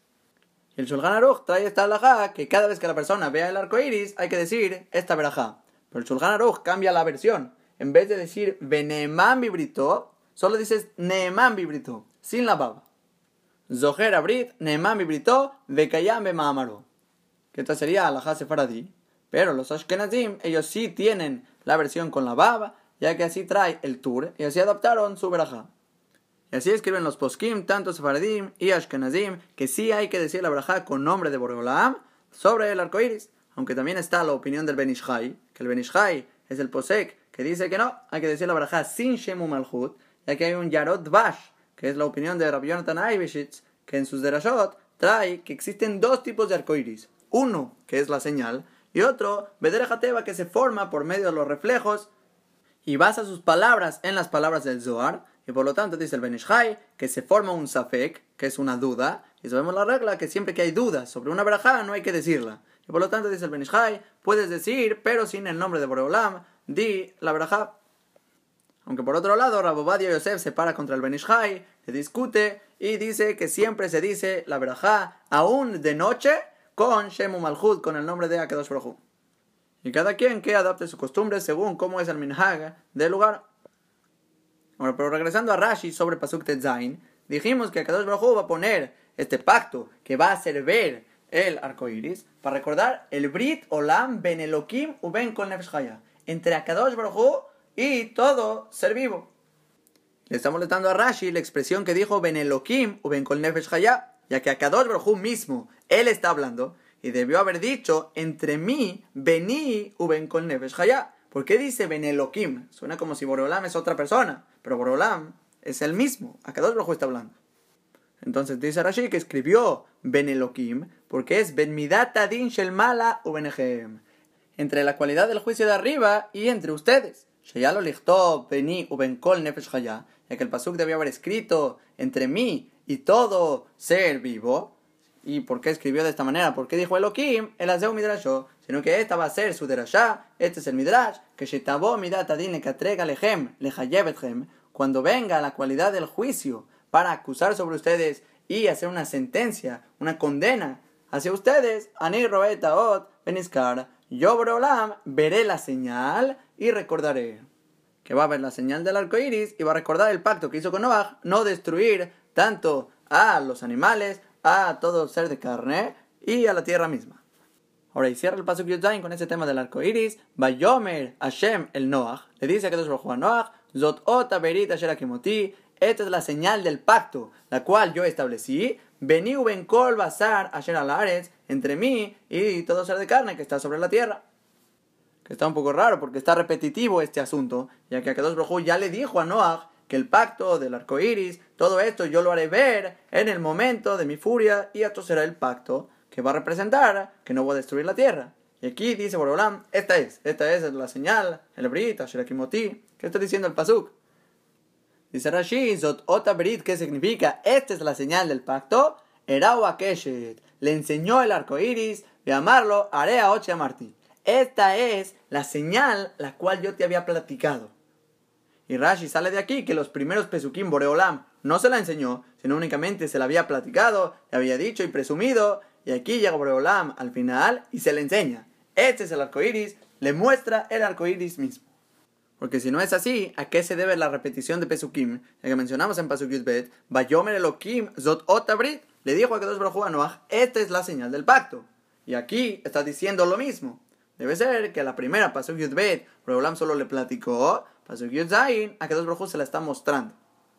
Que así como Rashi está aprendiendo el Ebenezra, pero por otro lado, Rabenu Bejaye aprende que no, la repetición de los Pesukim se debe a que al principio Boreolam le enseñó el arco iris, de la manera literal, de cómo se entiende, cómo se ve, todo lo que es el arco iris. Pero la segunda vez que le está enseñando a Noah, este es el Brit, este es el pacto, a Kadosh Brojú le está mostrando todos los secretos que Kadosh Brojú puso sobre el tema del arco iris, toda la profundidad y todo lo que Kadosh Brojú incluye dentro de él. Ahora continuamos con Pasuk Yudhet. Dice el Pasuk, ben Noach, Shem, Beham y Yafet. Y fueron los hijos de Noach, los cuales salieron de la Teba, Shem, Ham y Yafet, que son los tres nombres de los hijos de Noach. Y aclara el Pasuk, Beham, Uabi Kenan. Y Ham, él era el padre de Kenan. La pregunta que todos tenemos que hacernos era, ¿por qué específicamente estamos mencionando aquí Ham era el padre de Kenan? ¿Qué relevancia tiene sobre nuestra historia? Porque si vamos a querer decir Stam, que Ham tuvo un hijo, y por lo tanto la Torah lo menciona, Ham era el padre de Kenan, ponlo en Perek. En Perek vamos a ver que se dicen todas las generaciones, desde Noah hasta Abraham Avinu. Y la pregunta es, ¿por qué específicamente aquí nos menciona Kenan era el hijo de Ham, Ham era el papá de Kenan? ¿Qué relevancia tiene? Que es básicamente la pregunta de Rashi, pregunta Rashi, Lama, Utzrach, Lomar. ¿Para qué fue requerido decir esto aquí? Entonces contesta Rashi, Efisha para allá Ubabi el Noach, ya que la perashá se ocupa y viene a contarnos el maasé de la emborrachera de Noach, Shekilkel Baham, que arruinó, o sea, que pecó en ella Ham hacia su papá. Ham, vamos a ver más adelante el pecado que comete contra su papá. Nitkalel Kenan, y por medio de su mano, o sea, por medio de Ham, su pecado provocó que sea maldito. Kenan, te podrías haber preguntado por qué fue maldito Kenan. Viadain lo dot Ham, lo yadano Kenan beno. Todavía no fueron escritas las generaciones de Ham y no sabemos que Kenan es hijo de Ham. Y por lo tanto te sacarías de onda. ¿Por qué fue maldito Kenan? Si el que pecó fue Ham. Dice, no, le fija, es por eso, dice Rashi, Utrach lomar kam behamu abikenan. Requirió decirte el pasuk aquí que Ham, él era el padre de Kenan. Que de esta manera es una introducción a lo que va a pasar más adelante, que no se emborracha, Ham peca, y por medio de esto, Kenan recibe una maldición. ¿Qué tiene que ver Kenan? Es hijo de Ham. Y de esta manera, dice Rashi, ya se entiende la introducción que está haciendo la perashá diciendo Ham era el padre de Kenan. Ahora sigue diciendo Pasuk Yutet, Shelosha Ele Ben Estos tres eran los hijos de Noach, Umeele Nafzal y de estos fue que se dispersó toda la tierra. Y sigue el Pasuk Hav, el Noach Isha Adama, Beitá Karem. Y comenzó Noach, el hombre de la tierra, Beitá Karem, y plantó un viñedo que esta palabra Vayagel normalmente se usa como una expresión de empezar. Comenzó Noah, que así trae Rabeno Bejaye y el Ramban, que ¿qué comenzó a hacer Noah? A plantar viñedos, que es lo que dice más adelante el pasú, que Noah, el hombre de la tierra, Baitá Karem, y plantó un viñedo. Y aunque pudo haber dicho el pasú que Noah natá Karem, que Noah plantó un viñedo, ¿para qué tiene que decir Vayagel, que comenzó Noah a plantar viñedos? Dice tanto Rabeno Bejaye, el Ramban, que no, aquí comenzó, es porque empezó a hacer muchas filas y filas y filas de estos arbolitos de vida. Ya que normalmente la costumbre de la gente era que cada quien plantaba su arbolito, lo que tú necesitas, eso es lo que plantas. Noah comenzó y plantó viñedo. ¿Qué significa esto? Que empezó a hacer filas y filas y filas de estos viñedos. Ahora, pero Rashi entiende esta palabra de Vayagel de una manera distinta. Dice, Asatzmo Julín, se hizo a sí mismo profano, se profanó Noah a sí mismo. ¿Por qué? Por plantar viñedos. Dice Rashi, ya que debió Noah ocuparse primero en otro tipo de plantío. Que de la Gamara en Masechet Sanedrin, se ve un poco más clara la idea de este Rashi, que dice la Gamara, que a cada uno le da reproche a Noah, tú debiste haber aprendido de Adam Arishon Adam Arishon, que es lo que dijo el Pasuk, Isha Adama, el hombre de la tierra, así le llamamos a Noah, porque también Adam Arishon era hombre de la tierra. Él literalmente nació de la tierra. Y escribe de la camarada toda una discusión exactamente cuál era el fruto con el cual Adam Arishon había pecado, del Etzadat. Que hay quien dice que era el trigo, hay quienes dicen que no, que era el higo, y la última opinión dice que era el Geffen, era el vid. Y dice la cámara que según esta opinión, que el fruto que pecó Adam Arishon era el Geffen, está dándole reproche a Kadosh Baruj Noah, debiste haber aprendido de Adam Arishon. Que Adam Arishon, ¿por qué pecó? Por su deseo hacia el vino. Que el deseo es todo el problema y la representación del deseo, la cabeza, el Rosh Ataba, la cabeza de todo el deseo es el vino. Y así como Adam Arishon pecó por el vino, igualmente le está diciendo a Kadosh Baruj tú te estás profanando ahorita que demuestras que el fruto que más te interesa es este fruto por tu placer. Y por eso está diciendo Rashi Payahel, es una profanación en Noah mismo por el hecho de estar plantando Kerem. Debió haber plantado otra cosa. Y este punto, que plantó el Kerem, plantó el viñedo, fue detrás de su placer. Vamos a ver al final lo que le ocurre a Noah por medio del vino. Ahora seguimos en Rashi cuando dijo Isha Adama, que se profanó Noach, el hombre de la tierra. ¿Por qué le llamamos el hombre de la tierra? Rashi dice porque la palabra Ish representa Adoné Adama. Es el patrón de la tierra. Noach tenía toda la tierra para sí mismo. Él era el patrón y el dueño de la tierra. Y como encontramos en otro pasuk, dice Rashi, como Ish Naomi, como el hombre de Naomi, que eso significa el esposo de Naomi. Y la palabra esposo en hebreo se dice Baal que representa también una expresión de Baalut, de dueño de esta mujer. Y para Rashi así entiende que siempre que encontramos la palabra Ish, representa que eres dueño de algo. Aquí Ish Adama es el dueño de la tierra. Ahora, pero por otro lado, el Ramban trae dos explicaciones más, que por ejemplo encontramos al principio de las Mishnayot en Pirkei Avot, le llamamos Ish Soho o Ish Tzeredah, Ish Yerushalayim, el hombre de estas diferentes ciudades, y siempre te asignamos según tu lugar, tu ciudad, así te decimos tú eres el hombre de este lugar. Y ya que sobre Noach la tierra estaba completamente destruida, en vez de decir tu ciudad, te llamamos Isha Adama, eres el hombre de toda la tierra, que ahí te vamos a asignar, tú eres el hombre de toda la tierra. Ahora también podemos decir la segunda explicación del Ramban, que dice Isha Adama representa que él puso sobre su corazón trabajar la tierra, que así como la persona que se ocupa sobre algo le llamamos según su oficio, a Noah según lo que él puso su corazón en ocuparse, Isha Adama, así te llamamos porque vas a empezar a trabajar la tierra. Que así también se ve de las palabras de Targum. Ahora sigue diciendo Rashi que cuando dijimos Baita Karem, que Noah plantó este viñedo, que Shenichnas la Teba, Ignisimo Zemorot Vijuret Enim. Cuando entró a la Teba Noah, metió junto con él Zemorot, que las Zemorot son del vid, son como las ramas o los tallos, e igualmente Vijuret Enim sobre los higos. Que Rashi se ve forzado a decir esto por la expresión que usó el Pasuk, porque la palabra netiá es cuando algo ya está crecido, ya tiene un tallo, es algo que puedes como plantar sobre la tierra. Porque si hubieran sido semillas, diría la palabra baizra, que plantó semillas, no baita. Ahora, la pregunta que podemos hacer es ¿por qué Noah ahorita tenía tallos de uvas y de tenim y de higos? ¿Por qué no tenía semillas? El Jescún escribe que de todo lo demás tenía semillas, pero estas dos especies, tanto uvas y tanto higos, es mucho más fácil plantar por medio de Zemorot, que son estos tallos, y por lo tanto Noah desde el principio metió Zemorot a la Teba. Ahora seguimos con Pasuk después de que Noah se profanó a sí mismo, plantó su viñedo y también creció el viñedo. Dice el Pasuk, Vayesht minayain vaishkar. Tomó del vino y se emborrachó, Beitgal betoch aolo. Y se reveló dentro de la carpa. Que esta palabra de Baitgal, vamos a ver en Rashi que es una expresión Baitpael, que es un verbo que recae sobre el sujeto mismo. Y estamos diciendo que se reveló, se descubrió en la ropa, estamos hablando. Noah se desnuda. Porque la misma palabra usada en otro contexto, podríamos entender que Baitgal es que exilió Noah. Pero por eso dice Rashi, que es un Lashon Beitpael, que recae sobre el sujeto mismo, y por lo tanto estamos diciendo que Noah se descubrió a él mismo, va sobre la ropa que las dos explicaciones de Rashi sobre el Pasuk no están en orden, pero estamos explicando la segunda, Beitgal es la Shon Beitpael, es una expresión de Beitpael que recae el verbo sobre el sujeto.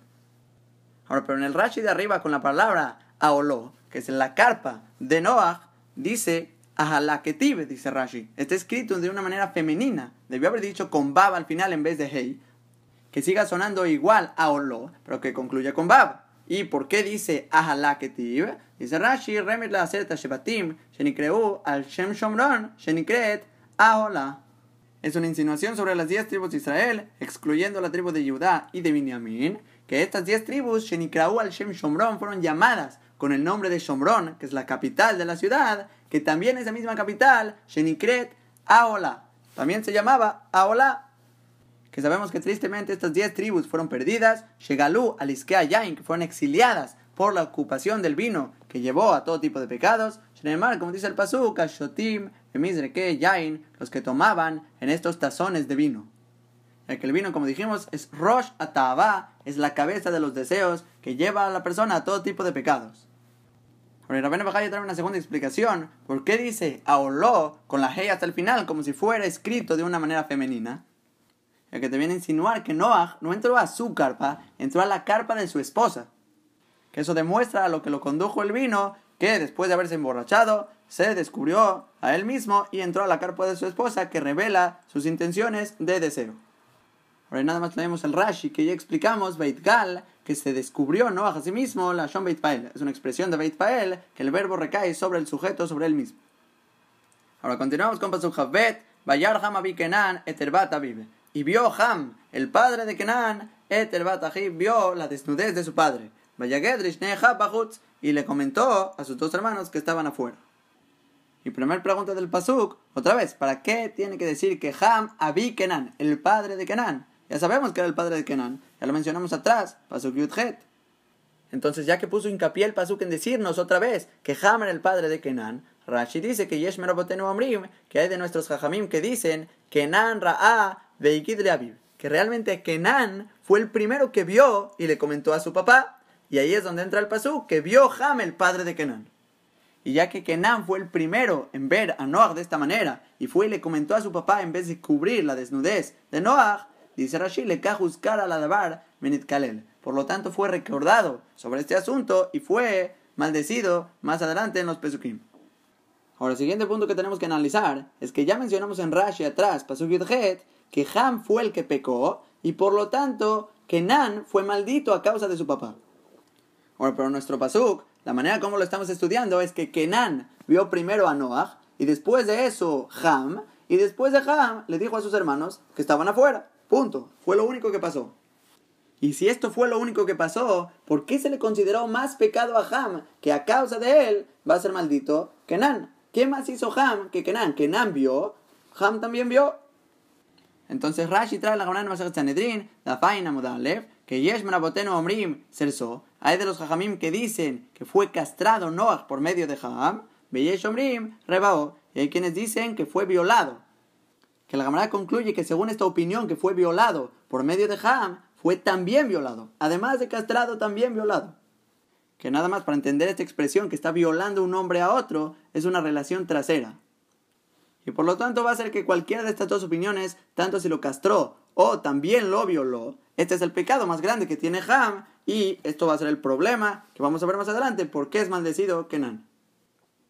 Ahora este paso Habbet acaba de concluir Bayaged Lishnei Hab que Ham le dijo a sus dos hermanos que estaban afuera que la manera literal, como se entendería de las palabras del Pasuk, es que les dijo que su papá está dentro, desnudo. Pero el Jeskuni escribe que no, lo que les dijo a ellos es el motivo por el cual él castró a su papá. Vamos a ver Rashi más adelante, Pasuk Hey, que el motivo es para no dividir la tierra en más hijos. Que él vio que su papá tenía intención de tener más hijos, se dio cuenta, y como no quería dividir el mundo con otro hermano, por lo tanto castró a su papá.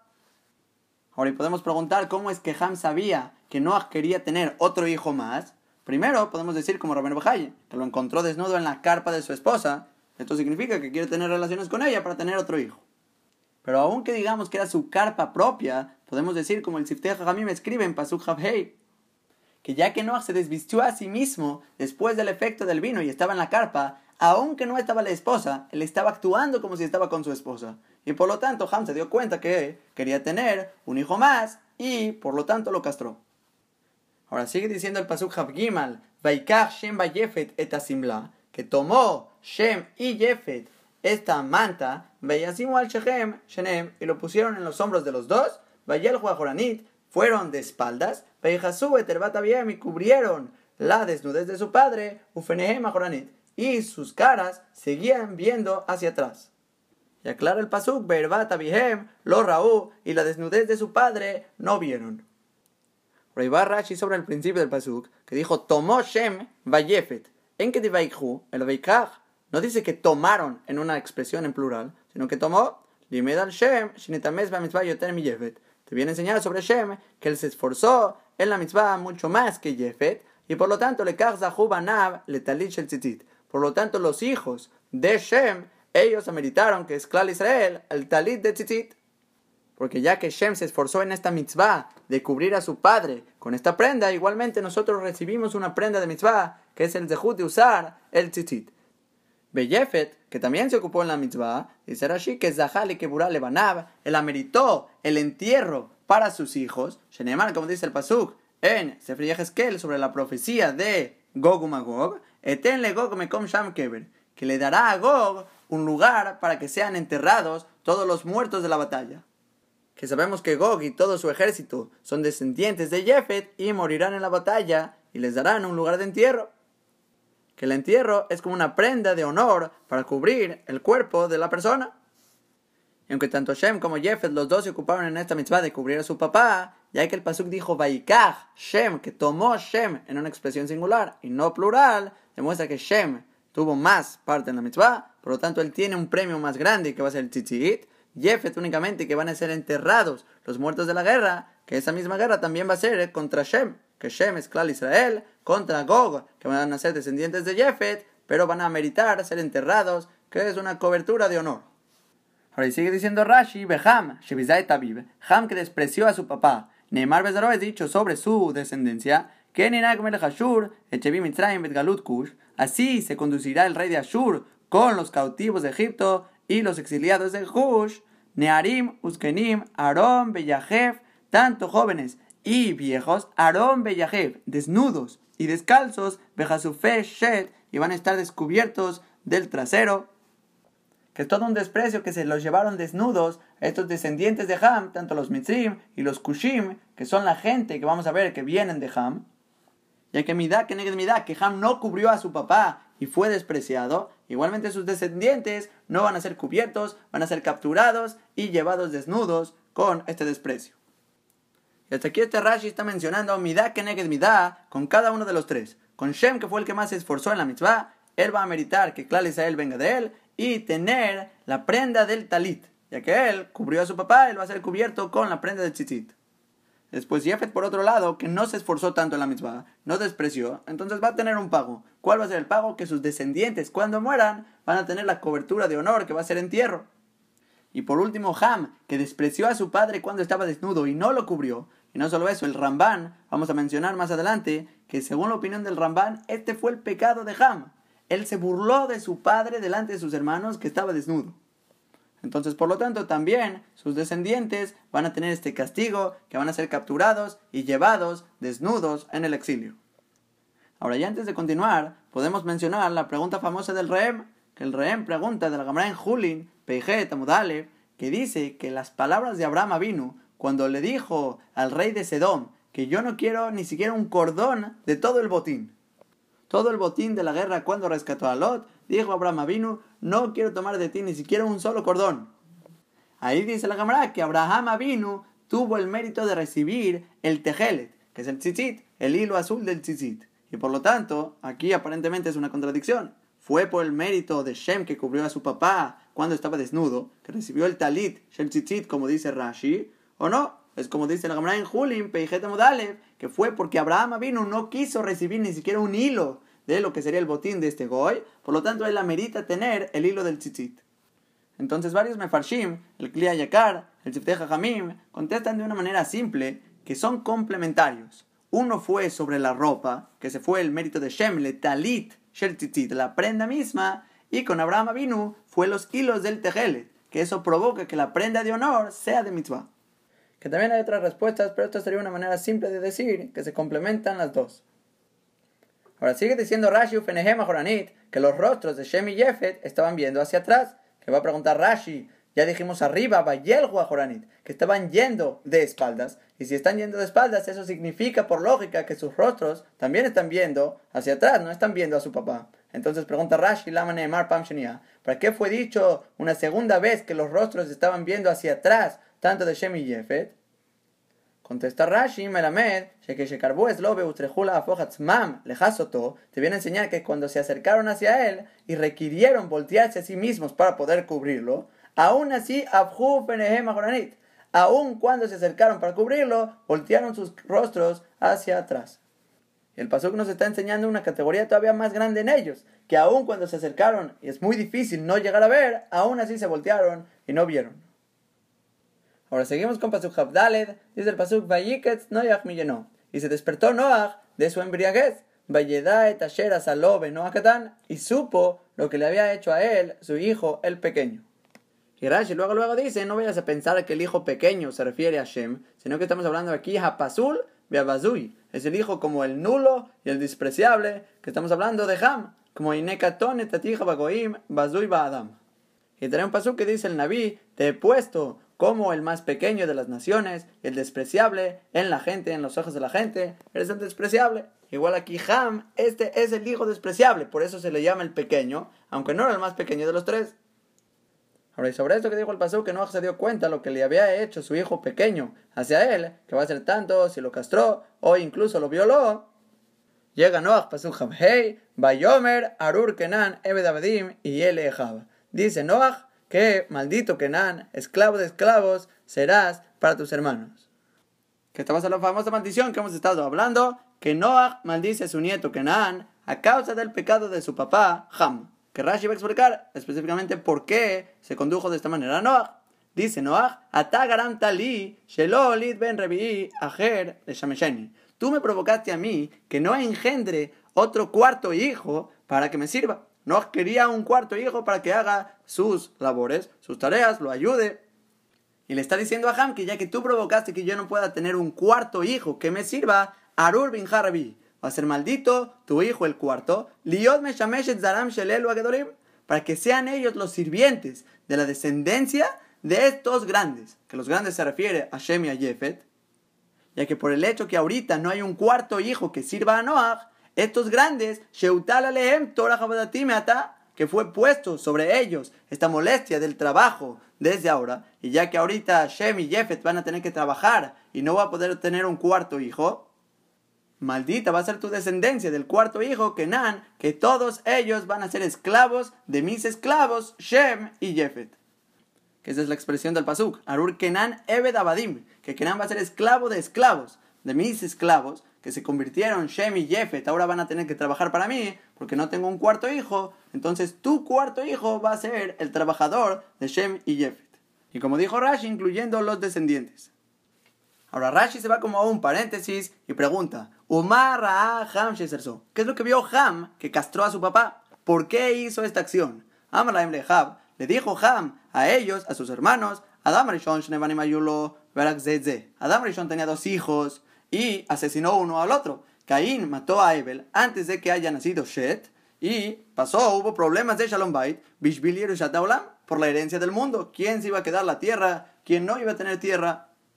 Y pensó Ham, si hubo problemas de Shalom Bait con dos hermanos, Beavinu y Eslos los Shabanim, y nuestro padre ya tiene tres hijos, Beodeno, Mebakesh, Ben Revi'i, y todavía quiere un cuarto hijo, dice Ham, voy a castrar al papá para que no haya problemas y nadie mate a nadie.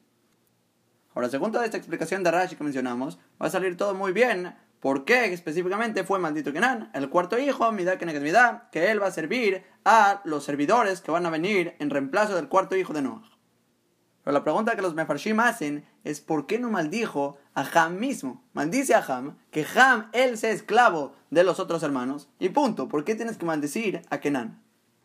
Entonces Rabban Bajaye trae dos motivos. El primer motivo también lo trae el Tosfot en Masach Sanedrin, Dafaina Modalev, que es porque no podía maldecir a Ham, ya que Ham fue bendito en el Pasukalev, Baibarag Elohim Noach, Betbanab, que Kedosh Baruj bendijo a Noach y a sus hijos con la bendición de Prurbu, y no podía Noach ir en contra de la barajá de Baruj Por lo tanto, se saltó esa generación de Ham y se fue a Kenan.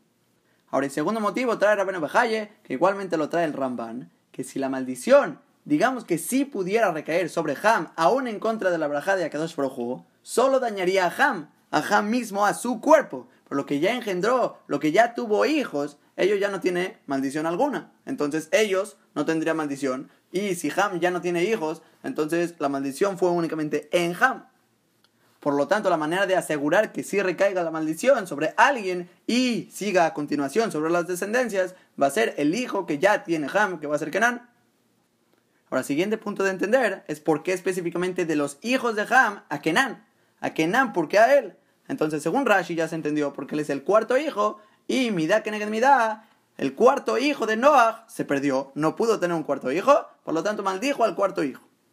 Que si nos fijamos en los Pesukim, en Perekyud, Pasuk Bab, trae los hijos de Ham, Kush, Umitzraim, Uput, Uknan, que Knan es el cuarto hijo, como se ve en el Pasuk.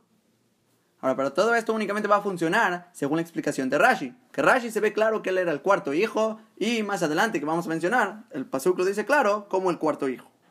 Que otra vez, según la opinión de Rashi, lo que pasó fue que Kenan fue el primero que vio a Noah desnudo, le avisó a su papá, su papá vino, lo castró, hay quien dice que incluso lo violó, le dijo a sus hermanos que lo castró por Shalom Bait para que nadie llegue a asesinar a nadie, como con Caín y Abel. Y al final, cuando se da cuenta Noah, mira que da, ya que él no pudo tener cuarto hijo, maldice al cuarto hijo de Ham, que va a ser Kenan. Ahora, pero existen dos diferentes maneras más de cómo estudiar esta perashá. Está la shita del Ramban la cita de Lebenezra. Que primero la opinión de Lebenezra, él está de acuerdo con Rashi que Kenan era el cuarto hijo de Ham, como lo dice el Pasuk más adelante en Perekyud. Pero lo que dice Lebenezra, que igualmente el Sforno y el Jeskuni lo trae como Yeshonbrim, hay quienes dicen de esta manera, es que el que pecó hacia Noah, el que le hizo esta maldad, que lo castró, incluso si lo violó, este fue Kenan, no Ham, Kenan. Y los acontecimientos que pasaron fue primero Habet, que Ham vio la desnudez de su padre y él dijo en fuerte a sus hermanos, y en ese momento fue que vino Kenan a hacer esta maldad con su abuelo. Y cuando dijo el Pasuk Habdalet que se despertó Noah y supo lo que le hizo su hijo pequeño, se refiere aquí a su nieto, hijo pequeño de Ham, que se refiere a Kenan. Ahora, pero el Ramban le discute a la Benezra y le dice que no, que Kenan él realmente no hizo ningún acto malo. Ah, ¿por qué recibió la maldición Kenan? Fue por pecado de su papá. Ahora, pero atención, hay dos detalles que cambia el Ramban según esta opinión de Rashi. que aunque Ham fue el que pecó, él cambia en el pecado que hizo Ham y él cambia en el número de hijos que era Kenan. Que Rashi dijo que el pecado de Ham fue que lo castró o incluso que lo violó, pero dice el Ramban, eso fue una derashá de Jajamim en Masaj Sanedrin.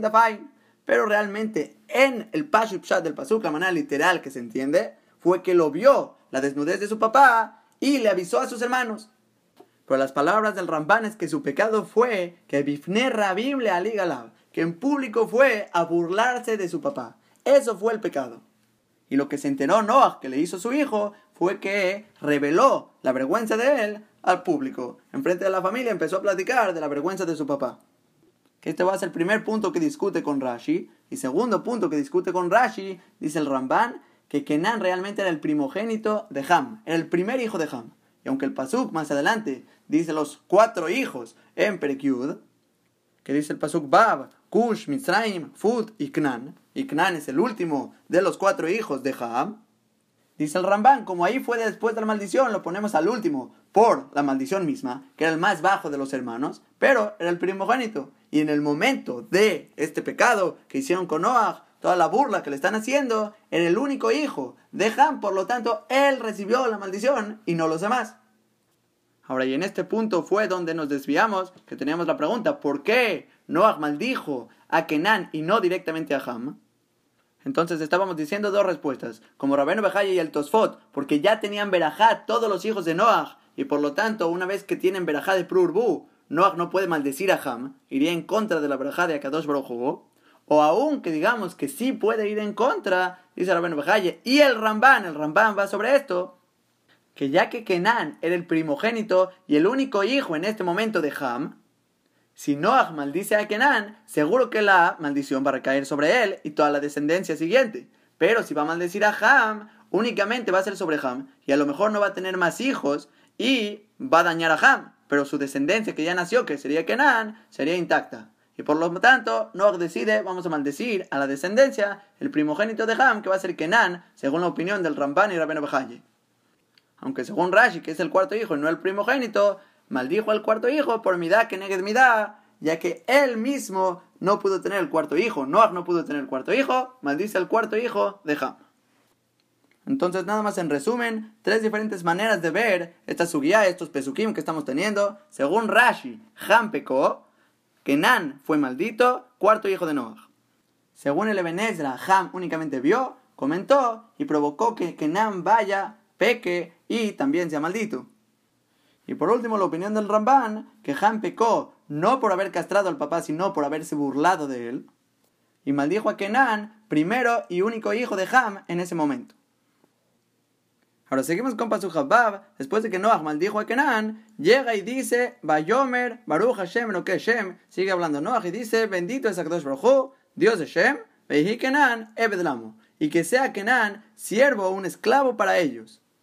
Que aquí estamos leyendo el pasú que lo que es Shem, el Dios de Shem, Rashi lo va a explicar que estamos hablando claro Israel. Sheatid Rishmor les daró. Que en un futuro va a cuidar a Kadosh Baruj su promesa hacia su descendencia de Shem, la Tetraem, Kenan, darles a ellos, que es claro Israel, la tierra de Kenan. Que estas son las palabras de Noah aquí, reconociendo a Kadosh Baruj que les va a dar la descendencia. Eso es el Baruch Hashem, lo que es Shem. Y cuando dijo, Kenan, y será Kenan, un esclavo para ellos, se refiere para Klal Israel. Como dice Rashi, Baihi, Lahem, Kenan, le más obed. Y será para ellos, para Klal Israel, Kenan, como un impuesto de servicio, o sea, van a ser esclavos para ellos. Y básicamente lo que está sucediendo en los Pesukim es que después de que Noachman dijo a Kenan que él va a ser esclavo de esclavos, está diciendo que Shem va a heredar su tierra y no solo eso, sino que ellos serán esclavos de Shem. O sea que está otorgando esta maldición que recaiga también, que parte de la maldición va a ser esclavo de Shem. Ahora, y continúa Noah hablando, Pasuk Zain, Yafet Elohim le Yefet, que ensanche o que amplíe a Kadosh Baruj a Yefet. Y así escribe Rashi que al principio de la palabra Yefet del Pasuk, Meturgam Yafte Yarhib. La traducción de esta palabra Yafte es que amplíe, que ensanche a Kadosh Baruj a Yefet. Y aparentemente, ya que Noah había bendecido a Shem, entonces quiere aquí ir sobre Jefet, que también a Kadosh Baruj amplíe o ensanche a Jefet. Pero aún así, Noah regresa en el Pasuk a bendecir a Shem Baishkon, Beaole Shem, y que resida la Shajinah en las carpas, y las tiendas de Shem. Que así vamos a ver en Rashi. No pienses que se lee todo el pasuk junto. Yafet Elohim le Yefet, Veishkom Shem. Que va a emplear a Kadosh Baruj a Yefet y residirá en las carpas de Shem. O sea, ¿quién? Yefet. Rashi dice, no, no leas de esta manera. Sino, Yashre Shechinatov Israel. Reposará y residirá la Shechinah de Akadosh Baruj en Israel. Que se lee Yafet Elohim le Yefet. Ampliará a Kadosh Baruj a Yefet. Ok, punto. Y después Vaishkon Be'aole Shem residirá la Shechinah con las tiendas de Shem. Que así Rashi está leyendo el Pasuk. Está un poco raro, porque Pasuk Havab comenzó Berajá con la descendencia de Shem. Después va con Jefet, que se ha ampliado, punto. Y regresa otra vez Vaishkon Be'aole Shem. Y que resida la Shechinah Be'aole Shem en las tiendas de Shem.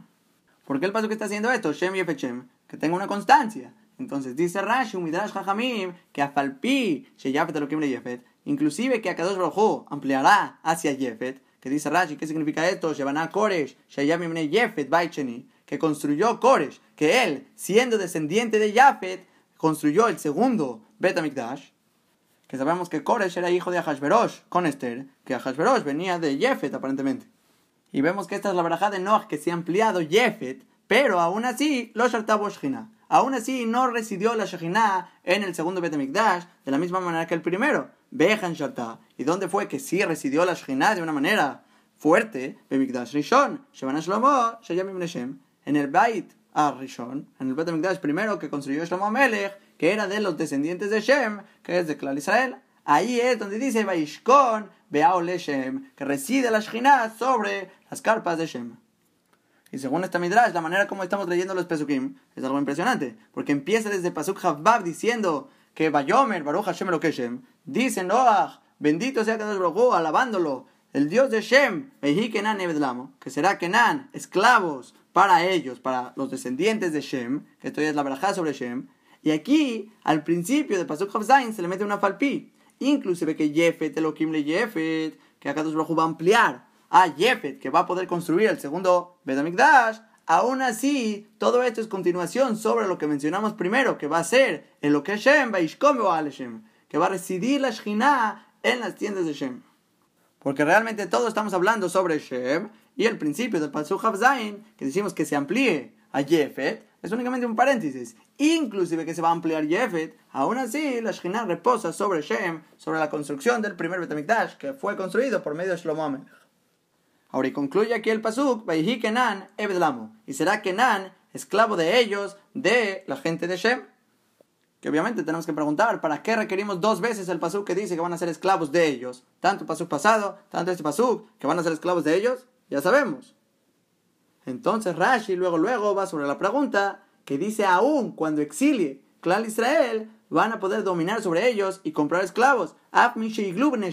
Aun cuando exilien los hijos de Shem, que son Klal Israel, y Mahrula Hem Abadim, Kenan. Comprarán para ellos esclavos de los hijos de Kenan, y siempre van a estar dominando sobre ellos, como dijo, van a ser esclavos de esclavos.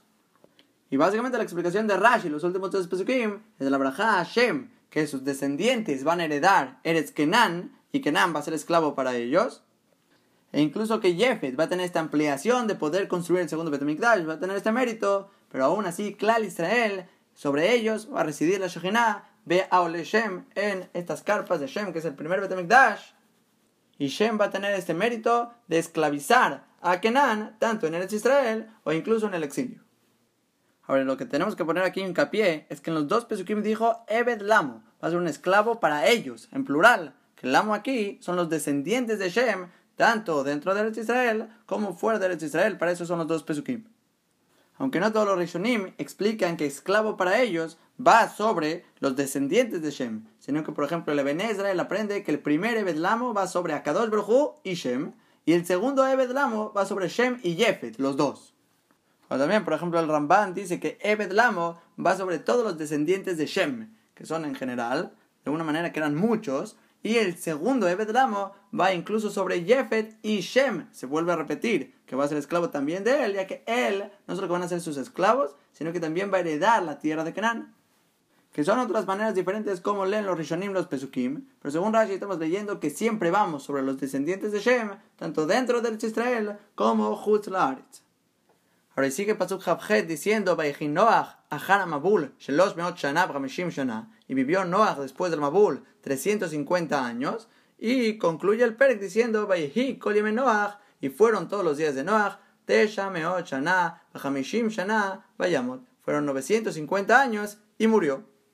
Y escribe el Ramban que toda esta última subía que vimos sobre el hijo de Noah, Ham, castrándolo y siendo maldito por su propio papá, es para decirte cómo él perdió la tierra de Eretz Kenan, tanto él, su hijo, todos sus descendientes, y fue entregada a Abraham Avinu, que va a ser la continuación de Hashem, que el próximo Perek vamos a ver las generaciones. Y ya de ahí que llegamos con Abraham Avinu, a Kadosh Baruj le otorga la tierra a él, y empieza toda la historia de cómo se conforma Klal Israel. Que es básicamente la idea que vimos en el primer Rashi del Humash, que dice a Kadosh Baruj que le da la tierra de Mishiyashar Benab, al que sea recto en sus ojos, Abraham vino, ¿quién más recto que él, que se le otorga esta tierra de Kenan? Que por el acto de Ham, su papá, por haber castrado a Noah, por esto tuvo esta maldición, perdió la tierra, y a Kadosh Baruj le dio la tierra, le Misha y Ashar Benab, al que fue recto en sus ojos, que es Abraham vino. Y de esta manera, Besiata de ya concluimos con Perektet de Sefer Bereshit.